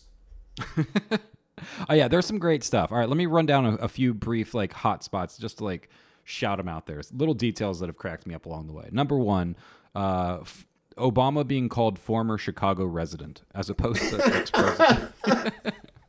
yes. Uh, inter- yeah, Ob- Barack Obama is interviewed, and in his lower third is referred to as former Chicago resident, as opposed to ex-president of the United States or whatever else you want to call it. Uh, which cracked me up. I love that Jordan, throughout every interview, has liquor and a cigar next to him Every on like, single fucking yes, table. yes, yes, yes. It cracks. me. I'm just like, God, how how many sips is he into? You know, at this point in the interview, you want to know, and that stuff has cracked me up. And just the other thing I, I did want to take away, but I leave every episode just like obviously I don't play basketball, but I just like want to go fucking work really hard at something. You know, like it's it is kind of inspiring. It is, you know, to yeah. like like as big as you walk away, like yeah, he's such a grudge holding dick. Like I don't want to be like that. It seems to have like ruined a, por- a portion of his soul that he doesn't seem to have. Like when he cries when they, when they win the national championship, you hear all the other players being like, I didn't know he had emotions up until that moment. Yeah. like I I thought I've his only seen- emotion was anger. yeah, or resentment. And I and that's still most of what he has. I guess you know he has become more emotional, and the Jordan crying memes have become more common. But you know that's you can still see that old competitive side. Well, did you see, you know, uh, during Kobe's memorial, did you watch the speech Jordan gave? Yeah, where he's crying and is like, I know everyone's just gonna re me me crying again. Yeah, which got a huge laugh. But the whole speech is really great. If you if people out there haven't watched it, it's available. Like just his his speech uh, at the Kobe Memorial is available to watch on YouTube. It's like ten or twelve minutes long, but it's super emotional and heartfelt. And even to this day, I mean, this just happened a month and a half ago or something, and people are people watch that in real time and were like, I didn't even know he was that close to Kobe. I mean, he's so he's so guarded with his personal life that you know when he does show emotion like that it's just extra moving and kind of shocking and it really makes you pay attention because he's just not known for that like he definitely he definitely sacrificed a part of his soul maybe to, to be dramatic about it but definitely like a lot of personal relationships to be who he is but he absolutely gained immortality as a player and just as a legend of the game. And you see all of the work that he had to do. Like he wasn't just given this ability to make him the greatest player in the world. Like he had to work his ass off. He's just the the combination of, you know, whatever people want to say about his personality, no one in this documentary is arguing that he was not the hardest worker they ever met, that he cared more than anybody else he was the perfect combination of like the most talented player in the world, the person with the the biggest drive in the world, the person who was willing to work the hardest in the world. Just he he had everything that you want. It was just the perfect blend of what you would need to be the greatest possible person at your given profession, you know? Like there's just nobody better at every aspect of the game than what Jordan was, you know? He's only one of four players to win MVP and Defensive Player of the Year, and he's the only guard to do it. It's all big men, and then it's Michael Jordan. Like he's just he's just a, a level above everybody else, and it's it's really fascinating to watch. Yeah, we're gonna keep we're gonna keep watching. Um, there's six more episodes left to air, so there's still plenty to go. We can probably touch back on it maybe when it's finished airing. We can maybe do a like a wrap up. Yeah, def- kind of talking about the whole thing for sure. Um, one thing I did hear, I don't know if you heard this. Uh, apparently, ESPN also has the way they filmed this entire last season. Apparently, they did the same thing with Kobe. So uh, they have extensive behind the scenes of all of Kobe's last season with the Lakers. So it looks like maybe down the road, uh, looks like down the road we might be getting one of these about Kobe from ESPN as well. Well, I know I know Kobe's coming up in one of the next couple of episodes as a talking head, so that'll be emotional because I, I saw someone post like a like a this episode is dedicated to Kobe thing, and a picture of him like in in an interview chair. Do you know? Speaking of uh, real quick of Isiah Thomas, I won't even spoil it, but he he comes up uh, very, Oh, very soon in no, the next uh, episode. I'm very excited to keep watching. Um, so. Can I? I just want to uh, mention two of my favorite quotes from the doc so Do far. Uh, we don't have to discuss too much, but just one off. So, um, and then I can mention something if you want to transition into the movie from there, unless you have more to say. No, no, no. I'm good. I was Okay. ready to transition into movies. Okay, Let's cool. So real quick, um, Jordan's arguing with uh, Phil Jackson at one point about um, needing to trust his teammates more, and Jordan says Phil says to him, "You got to remember that there's no I in team." And Jordan responds, "Yeah, but there's an I in win." I in win. That's Yeah. the best quote. and then just this random one off. Uh, the coach before Phil Jackson came on the scene in '89 was Doug Collins, who's this really young, sweaty guy.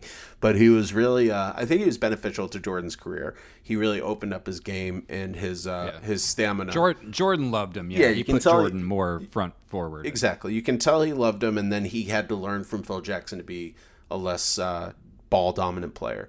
But um, there's just this random moment where Phil Jackson gets hired, Doug Collins is fired, and they cut to uh, sports reporters say, "Well, if you're getting ready for work right now, you're probably not Doug Collins." I just thought that was like the meanest way to start a news story. if you're getting ready for work right now, you're probably not Doug Collins, and that's how we introduced Collins being fired on a news segment. That really cracked me up. Um, but speaking, Great writing. Speaking, Just great writing. Speaking of Phil Jackson and uh, his struggles, um, there's this great moment at the end of episode four, the most recent episode, which ends with them winning their first title. And um, so they're playing the Lakers. They finally beat the Pistons. They're up three games to one in the NBA Finals over Magic Johnson and the Lakers. It looks like they're about to win. They're in Chicago for game five. But it's a back and forth game. They go to the fourth quarter tied. And, um, you know, everyone assumes, like, okay, this is Jordan's time to take over. He's going to just shine and dominate. And Phil Jackson, they've implemented what you touched on briefly the triangle offense, which I'm sure they're going to talk more and more about, which is just a way of constant movement off ball. Players are moving in formations kind of together, but it looks random, but it's really not to just create great passing lanes to just keep the ball and players constantly moving so defenders have to switch and eventually you're going to find an open player on the court to get a wide open shot that's the point of the triangle offense is somebody will get open so it's not hero ball dominant which is what jordan was so good at so early in his career right so it's game five of the nba finals and um, jordan is kind of forcing the action a little bit and phil jackson's in the huddle and says Mike, when we run this play, what happens? And he says, Paxson is open in the corner. So Phil says, give the fucking ball to John Paxson. He's open. Let him take the shot. And Jordan had to learn to trust his teammates that if he fed you the ball and you were wide open, you'll hit that shot. And what happens in that fourth quarter? John Paxson goes off. He hits several shots in that fourth. They end up winning, going away. Jordan finally has his championship, right? And it was because he learned to trust his teammates, thanks to Phil Jackson. That gets us into the movie we watch. So how you liking coaching so far? Great. Just getting used to the players. What players? I was never sure how much of you I could let in. I heard you're coaching basketball. Yeah. Keeps me busy. Keeps my mind off other things, you know. Once you settle down, baby, here you love is been. I spent a lot of time hurting myself. Heavenly Father, I made a lot of bad decisions. don't carry other names. I had a lot of regrets.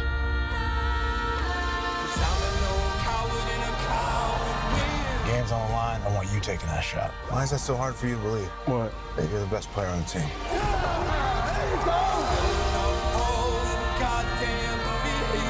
I know you're suffering. I just want you to be happy again, but you gotta want it too. Well, I know about it, done it. I've been standing here. Keep pressing, trapping, taking charges. You guys earned this tonight.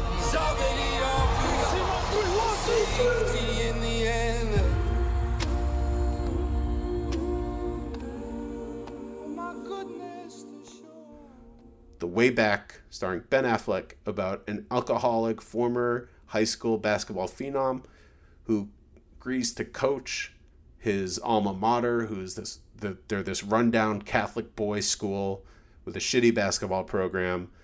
The current coach, he has like a stroke or something, right? And he's unable to continue coaching. And Phil, um, Phil uh, Ben Affleck, who's kind of this unemployed burnout dude, peaked in high school type of guy is recruited by the father of the Catholic school who runs the athletic department or something like that and starts coaching this basketball team. Phil, let's talk about it. What'd you think about the way back? Uh, the way back was the, as I told you a couple times, when I think it's permanently going to be in my mind the last movie I saw in theaters before coronavirus hit. Uh, it was, and it was the first uh, new release that I rented since the coronavirus. Oh, yeah. Speaking so, yeah. speaking of Trolls World Tour. Oh yes, this was probably a better choice for you.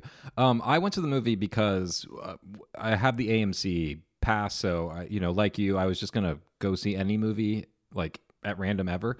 So I was just like, yeah, I'm gonna go see anything that comes out. But I also, I'm always kind of rooting for Ben Affleck, even though he like has been in more shitty movies than good movies probably at this point. But like when he's good, he's good, and you're like always kind of rooting for him in a weird way. I don't know why. I mean, that's a whole other conversation. But like I was kind of like, hey, I like a good sports drama. It's been a while since we've had a good one of these. The guy who made this made Warrior, which I think is one of the better kind of like I've called them crybaby man movies. You know, like they're male weepers that are I think about strong men. You know, in getting in touch with their emotions through sports or physical, you know, punching and shit. So you have like Warrior, which I thought was a very good example of that. And so that kind of got me ready for for this and I went to see it and I thought, yeah, this is exactly what I wanted. It's solid, it's good. It's not the kind of movie that's going to, you know, change the way you think about life, but because it, you know, it's basically abiding by many of the beats you probably know from sports films, but within that comfort, it finds a great little character drama, a really great lead performance from Ben Affleck that's obviously very personal to him and very emotional. And uh, there's some very hard to watch scenes in this movie that felt like you're like, damn, Ben, like don't don't show that much, but you know. And then I, I I liked it. It was one of those movies that I walked out just being like, man, that movie would have played every day on TNT. They would have showed it in classes or something like that in high school. It's just one of those movies that feels like I would recommend it to your uncle, your grandpa. Like men will like this movie, Yeah, and sure. women women will too. But there's just something kind of like very masculine and boyish and kind of just like comforting about it. Like I said, I don't think it's groundbreaking or great or amazing, but I think a lot of people will really like it and get a lot from it, especially the performances, and it still get the satisfaction of like a sports movie. Yeah, it's like a warrior, you know, beyond being the having the same director. It's a great uh, analog to this because it'll be a movie like that that I think a ton of people will slowly end up seeing, and it'll end up doing really well financially because it will slowly build an audience of people who like it. I think you say it could have been a movie. I think it will be a movie that plays on cable and basic cable in the years to come. You know, if they're still doing that. Like, I mean, TNT still plays movies like that. I think this will totally be one. It it is really um, it sits comfortably in two standard types of films: the sports drama and the white savior movie. But it is it's more than that, and it and it subverts both of those uh, types of stories. I think in really interesting ways. Um, Right, yeah. In turn, the the thing I want to talk about the most is probably the white savior concept complex that this movie I think has but transcends. I talked, I watched this movie with uh, my writing partner Sarah, who's a Latino woman, and she enjoyed the movie overall. Overall, she liked it. Um, she also roots for Ben Affleck a lot, like I do too.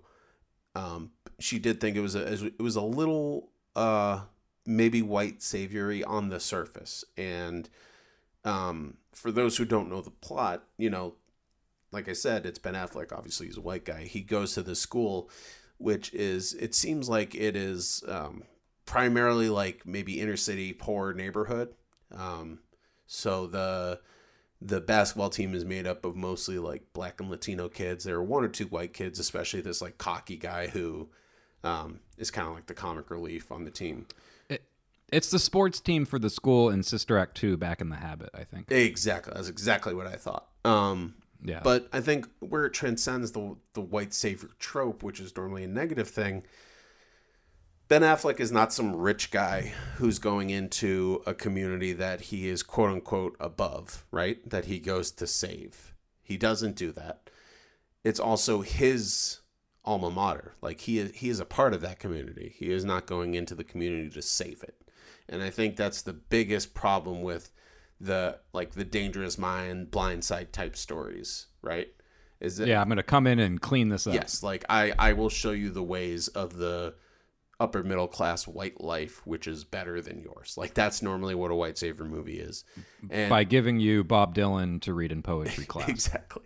And this is this is something that uh, the way back thankfully does not do, which uh, Sarah and I talked about a lot. Like on the surface, it looks like it could be one of those movies, but it's really not because this guy is equally down in the dumps and he has tons of his own demons that he has to work out. And normally, you know, the the white savior movie is like I I came to save you, but you saved me as well. Like there's a lot of that. And there there's Yeah, there's yeah. there's some of that in this movie, but there also isn't. Like it takes some twists and turns that maybe you don't expect. And in terms of a sports drama, normally we uh, I'll try to be vague, but a slight spoiler warning if you plan on watching this movie. Um, you know, normally every sports movie ends with they're a terrible team, he makes them great, and then maybe there's some setback, and then at the end they fully realize their potential and become great again. In this movie, we don't even see what happens in the final game. Like it's not even about the the end result of their game. The the movie cuts to black before tip off even happens in their playoff game, which I really liked. You know, And there's still like it's not the end of the movie. There's still like a good amount of story left to go. It's not the heart of the movie is not whether they win that game or not. yeah, winning or losing that game is not the point of the movie, which I found really fascinating. So overall, I really liked this movie. I was very pleasantly surprised by it. But to tie it into the segue I had about um, Michael Jordan needing to learn to trust his teammates and dishing the ball to John Paxson to win that first NBA title, I, Yeah. I have one major problem with this film. Sure. Ben Affleck's the coach. He was the star, like best player in the state as a high schooler.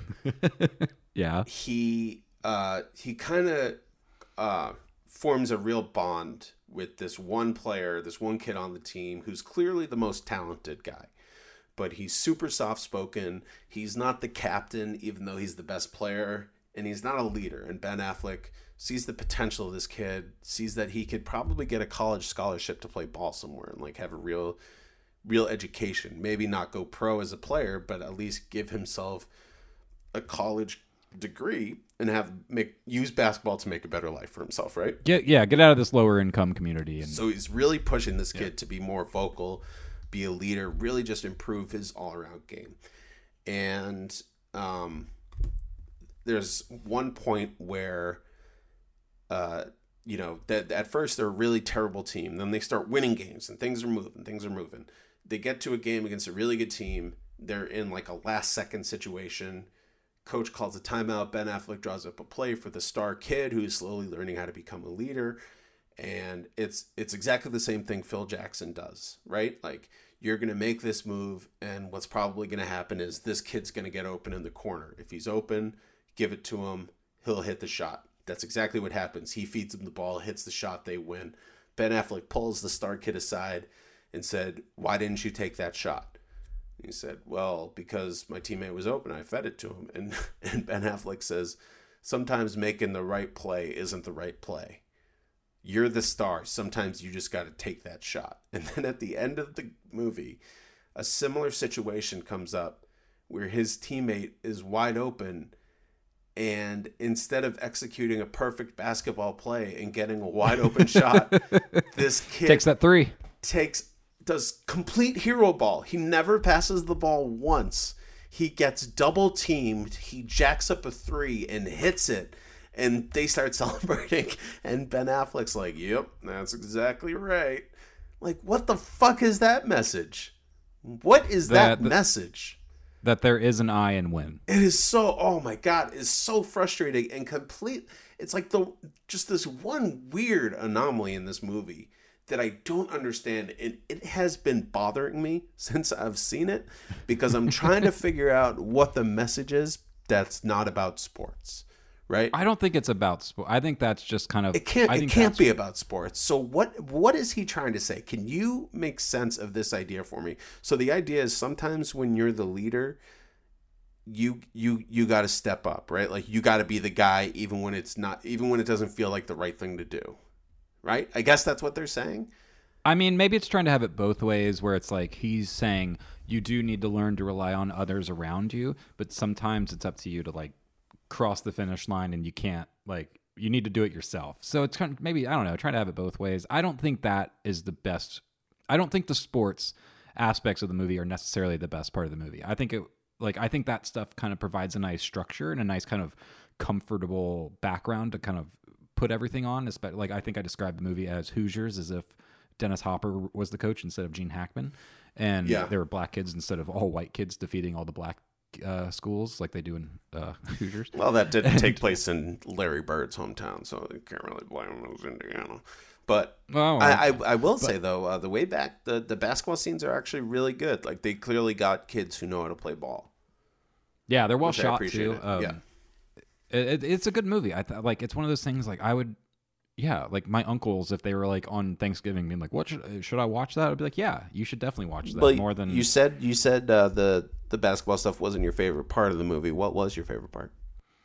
I, you know, I'm a sucker. I obviously most of the not most of the movie. I, I, I, I should say that I enjoyed all the basketball stuff, but the thing that I think I will carry from the movie is Ben Affleck's performance. That's probably the thing that I took away the most, especially with him doing those interviews about rehab. We've obviously watched the paparazzi have a field day with him over the years in terms of his weight fluctuation, his tattoos, his uh, being his divorce, going in and out of rehab multiple times. So I think watching him really give a strong performance and he doesn't always give strong performances so watching him give such a kind of low key mature, wise wizened performance that was willing to show i think a real naked side of him that was really what i appreciated from the movie and took from it i don't know that i really not that i don't care but the message of the basketball games i, I that was kind of like i was like oh it's nice to have a basketball you know game that i, I wasn't that wasn't the part that hooked me though necessarily i should say Right. Um, so good movie For, I like for it. those, yeah, for those who don't know, um, Ben Affleck, like you said, has has had issues with substance abuse. I think particularly drinking, which is the one of the the, the big flaw of this character. And there's a lot of stuff about this his character's life that's really heartbreaking, and you come to Yeah. learn throughout the course of the movie why he's in such a dark place. But um, he he obviously it seems like he brought a lot of his own personal demons into the role, which makes the movie, I think, even more effective and affecting. Do you know um, the story about him going to rehab in this movie and staying No. on? So this is what I heard. I forget where, um, but it was from a, a source that I trusted when I either read it or heard it from somebody. But I haven't fact checked it myself. So take this with a grain of salt. But this is what I heard, and I forget. I, like I said, I forget from where. So Ben Affleck had read the script and he was really excited about the project. It, it it obviously spoke to him in a very personal way, and uh, then he they were about to start shooting and he went to rehab for uh, his alcohol dependence. And the director Gavin O'Connor assumed that the project was dead, and he was maybe going to have to look elsewhere. And you know, for those who don't know, beyond the the drinking stuff, um, Ben Affleck cheated on his wife, and they separated. Uh, his wife's Jennifer Garner, and so he, there, there's a lot of there's a lot of you know personal problems Ben Affleck's been going through. But I guess from what I've heard and read, it seems like him and Jennifer Garner have reconciled and are you know they they still seem to very much care about each other, which comes through in this story that I heard. So. Gavin O'Connor thought the movie was dead with Ben. Well, they're not back together as a relationship. No, no, no. They're not back together, but they're Yeah. they're supportive of each other. Yeah, And- he's with Ana de Armas now. So w- what I've heard was that uh, Jennifer Garner contacted Gavin while Ben was in rehab, and basically said, "Don't give up on Ben for this movie." And Gavin O'Connor said, "Okay, why do you know that?" And she said, uh, "Because he brought a basketball with him to rehab." Oh wow! and he was like, he's just serious. He's that- like, I'm gonna, I'm gonna keep working on it. and that was I shouldn't laugh, but that was his. She was like, "That's his way of telling you that he's he wants to do this movie. He can't tell you, but he brought a basketball to rehab with him." And I just thought Yeah, that wow. I, I thought that I'm laughing, but I actually do think it's really sweet. But it, it, no, like it makes sense to me. Like he's like, no, I want to keep working on this. I want to keep it on my mind. It's gonna Yeah. distract me. Like you know, if I can get back to it, I'm gonna have to be a basketball coach who can at least like who used to be a great basketball star. Like you know, it's yeah, I understand it. But yeah, like you said, like the way it, the, the scene sounds funny. the way the way it's delivered is just very funny. It reminds me of uh, Isiah Thomas, not the one from the doc, but the the new Isaiah Thomas, who's a current player, who's uh, Boston Celtics All Star for a couple years. He got into an altercation earlier this season when the NBA was still going on with a fan, and he like went into the crowd to approach a fan, and they, they thought there was going to be another like Malice in the Palace with Ron Artest, but nothing happened. There was no punches thrown or anything. But they uh, he he walked into the stands during a game, like from the bench, and confronted a fan and started talking to him. So he was interviewed after the game, and a reporter said like, "What was that all about?" And the guy Isaiah Thomas said, "You know, this guy was shouting at me saying like." You know, F you, fag, and all this stuff, like just throwing a bunch of slurs at him. So Isaiah Thomas gets like really serious and really low key. He's like, "Hey man, like I'm a man and I'm a father, and I can't have that happen." And he did it like three times. So I went up to him and I said, "You know, I'm a man, I'm a father. You can't talk to me like that." And the guy just looked at me and said, "I'm really sorry. I just wanted a frosty." Cause Okay. Cause I guess I was shooting free throws, and I guess if I missed, they would have all gotten a frosty. And he was like so deathly serious leading up to it. And when he delivers that line of "Sorry, man, I just want a frosty," and he's like talking about this life or death thing for him, it, oh god, I didn't deliver it well. I'm sorry, but it was the greatest thing in the world. It's, all right, all right. On that note, Tom, let's wrap it up. We're about to hit the two-hour mark. Yeah. Uh, and l- w- tell me, is there anything else you'd like to say about the way back before we move on to our recommendations for the week? No, I would say uh, people who, if, if you like movies like Warrior and Hoosiers, if you like Ben Affleck, uh, this is one of his better performances. I would say totally watch it. I rented it for like five or six bucks, and I have no regrets. Yeah, yeah, it's very it's very good, and I think like literally, if the Oscars were held right now for this year, they would have to give like Ben Affleck Best Actor. Yeah. You know, so he he's he's good in the movie. So definitely check it out. Highly recommended. Definitely recommend The Last Dance. Uh, Absolutely. that is that is on ESPN. Um, uh, you have to have a subscription uh, or have an account through Hulu. Uh, there's different ways of accessing it. Um, and yeah. All right, Tom. Tell me, uh, tell me some recommendations. Let's let's tell me what you've been into this week. Uh, throw out some things out there for people to get into really quickly. Uh, I started reading. I don't forget if I talked about it last week, but I, f- I finished book one of the Mistborn fantasy series, this like fantasy epic series by Brandon Sanderson, which has been very. Uh, the first book was really great. I'm reading them with a friend, so he is finishing book one. Then we're going to start the second one. I highly recommend that if you're into fantasy books like Game of Thrones or Joe Abercrombie or Lord of the Rings. Um, I am also reading the Wind Up Bird Chronicle by Haruki Murakami, which is this, you know, 600 page epic, um, highbrow literature, blah, blah, blah.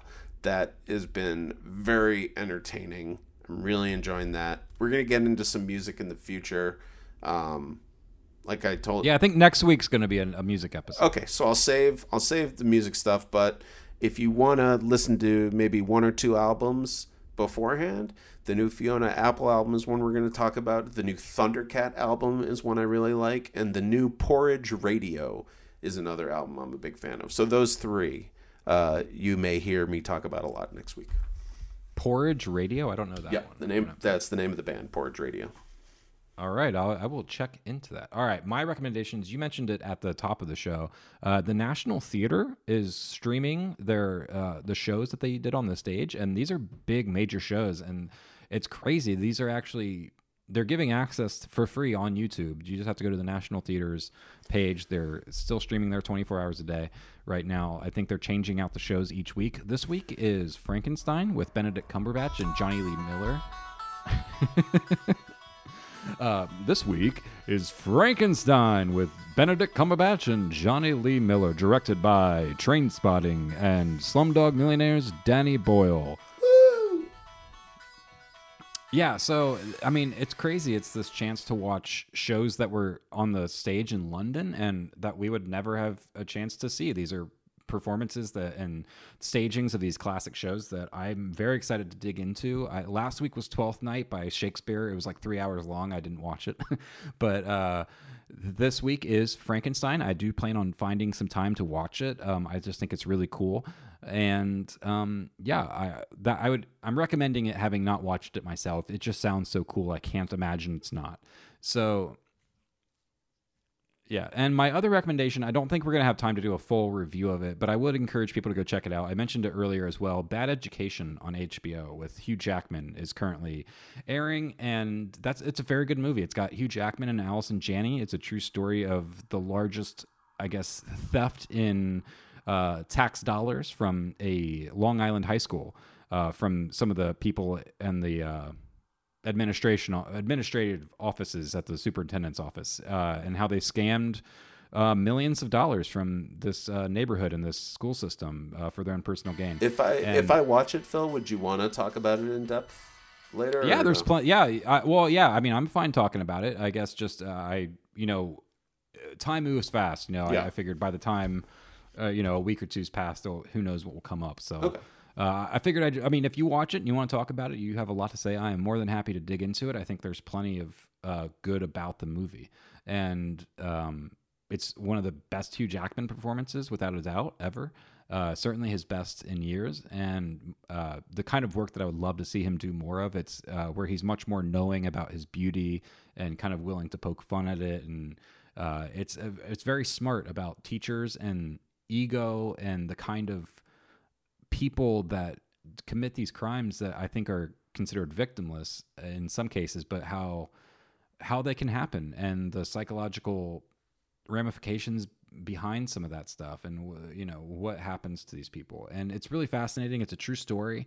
Uh, the guy who wrote the movie is about basically the way the story was broke was the school newspaper is the one that uh, uh, did the research and kind of broke the story uh, of this giant scandal. That's fucking And- awesome.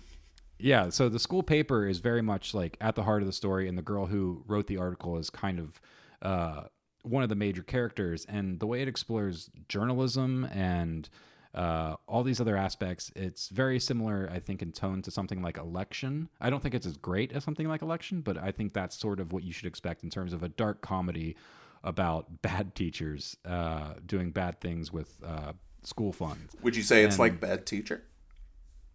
Uh, it's it's much darker than Bad Teacher. Uh, I actually saw Bad Teacher for the first time this year. I think I saw it like while we were driving cross country to L.A. Cameron Diaz being all sexy.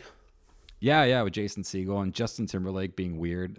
It was I was there was one joke I need to go look it up, but I remember it was on TV like when we were at the Grand Canyon or something random like that, and I was like, okay, I guess we're watching Bad Teacher, and there was one joke I need to go rewatch it, but there was something in there that cracked me up. I was like, if there's nothing else, oh, I sent you the video.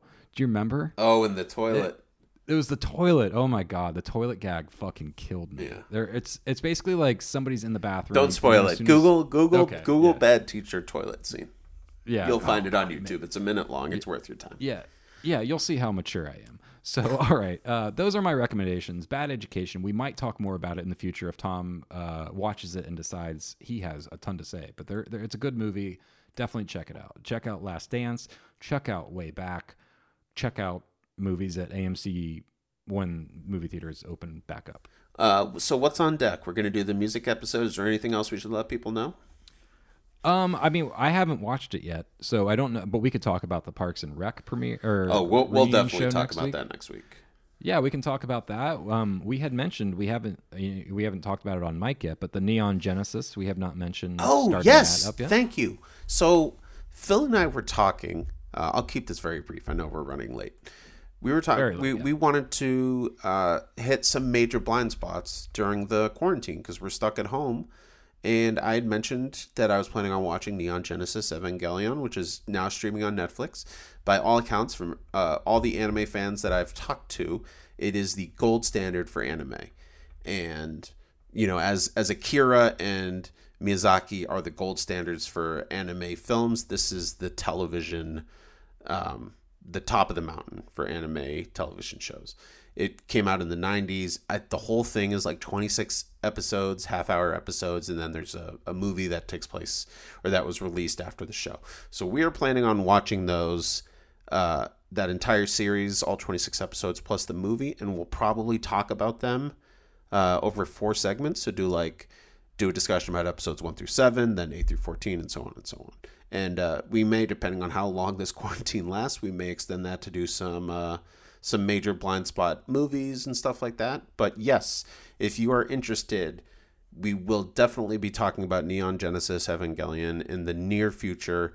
Maybe next episode we may start, maybe the one following, but uh, very soon we're going to do that. Soon, yeah. We'll definitely be talking music next week, and probably the Parks and Rec reunion Yeah. would be my guess.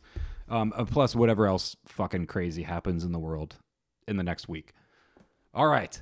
Tom, that's the show for this week. Please make sure you subscribe, rate, and review the show. We're available on iTunes and now on YouTube. I think we're gonna. I, I need to start looking at other platforms to get us on. Uh, every one of those likes and reviews helps us out incredibly. Thank you, Zach Pitts, for the theme music. Tom, before we go, really quick, I made Zach Pitts laugh very hard today doing something that you will appreciate. Um, Zach loves the movie MacGruber, and I used to work with Zach. Hey, And, Zach, uh, I knew I liked you. Yeah, Best Zach comedy of the century. so this I can I swear to God I did this this very day. I went to the grocery. I saw I came home. I was taking the groceries out, and I had I was cutting up some some celery. So I picked up a piece of celery and I took a picture of Oh it, and then I stuck it up my ass, and I took a picture of the celery in my ass, and I sent it to Zach, and I said, "Thinking of you." Oh, And- that's amazing. And he called me saying he had a headache from laughing so hard and he was sad because no one else in the office would understand what he was why it was so funny that i'd stuck broccoli or uh, i'm sorry celery up my ass Phil, I need I need that photo. i will i'll send it to you i still have Can it. I can I post it with the when I post the Instagram of this episode? yeah i don't care I don't No, I care. won't um uh yeah I- i mean whatever it's just my ass um and i'm wearing clothes you just you just see a little cheek And so- Phil's little- got a great ass. Yeah. So, all right. So, thank you, Zach Pitts, for the theme music. You're welcome for the picture of my ass with celery in it today.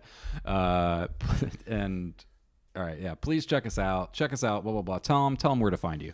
I am at Bindi Tom Bindi on Instagram, and I am at Big Fat Bond on Twitter, and I love you. All right. You can find me. I'm at Phil Wiedenheft. You can look at the notes. It has spelled out. I'm not spelling it. And uh, yeah, look for us there. I will. Uh, I'll see you there. Like us on Instagram, and yeah, we'll see you next week. Tom, I'll talk to you next week. Hopefully you uh, stay good, stay well. Thanks. We'll uh, Have a we'll stay have a bunch of contact. good days until then. Yeah, we'll hopefully have seven good days. Bye, everybody. We love you all. Stay safe out there. Love you. I'll see you.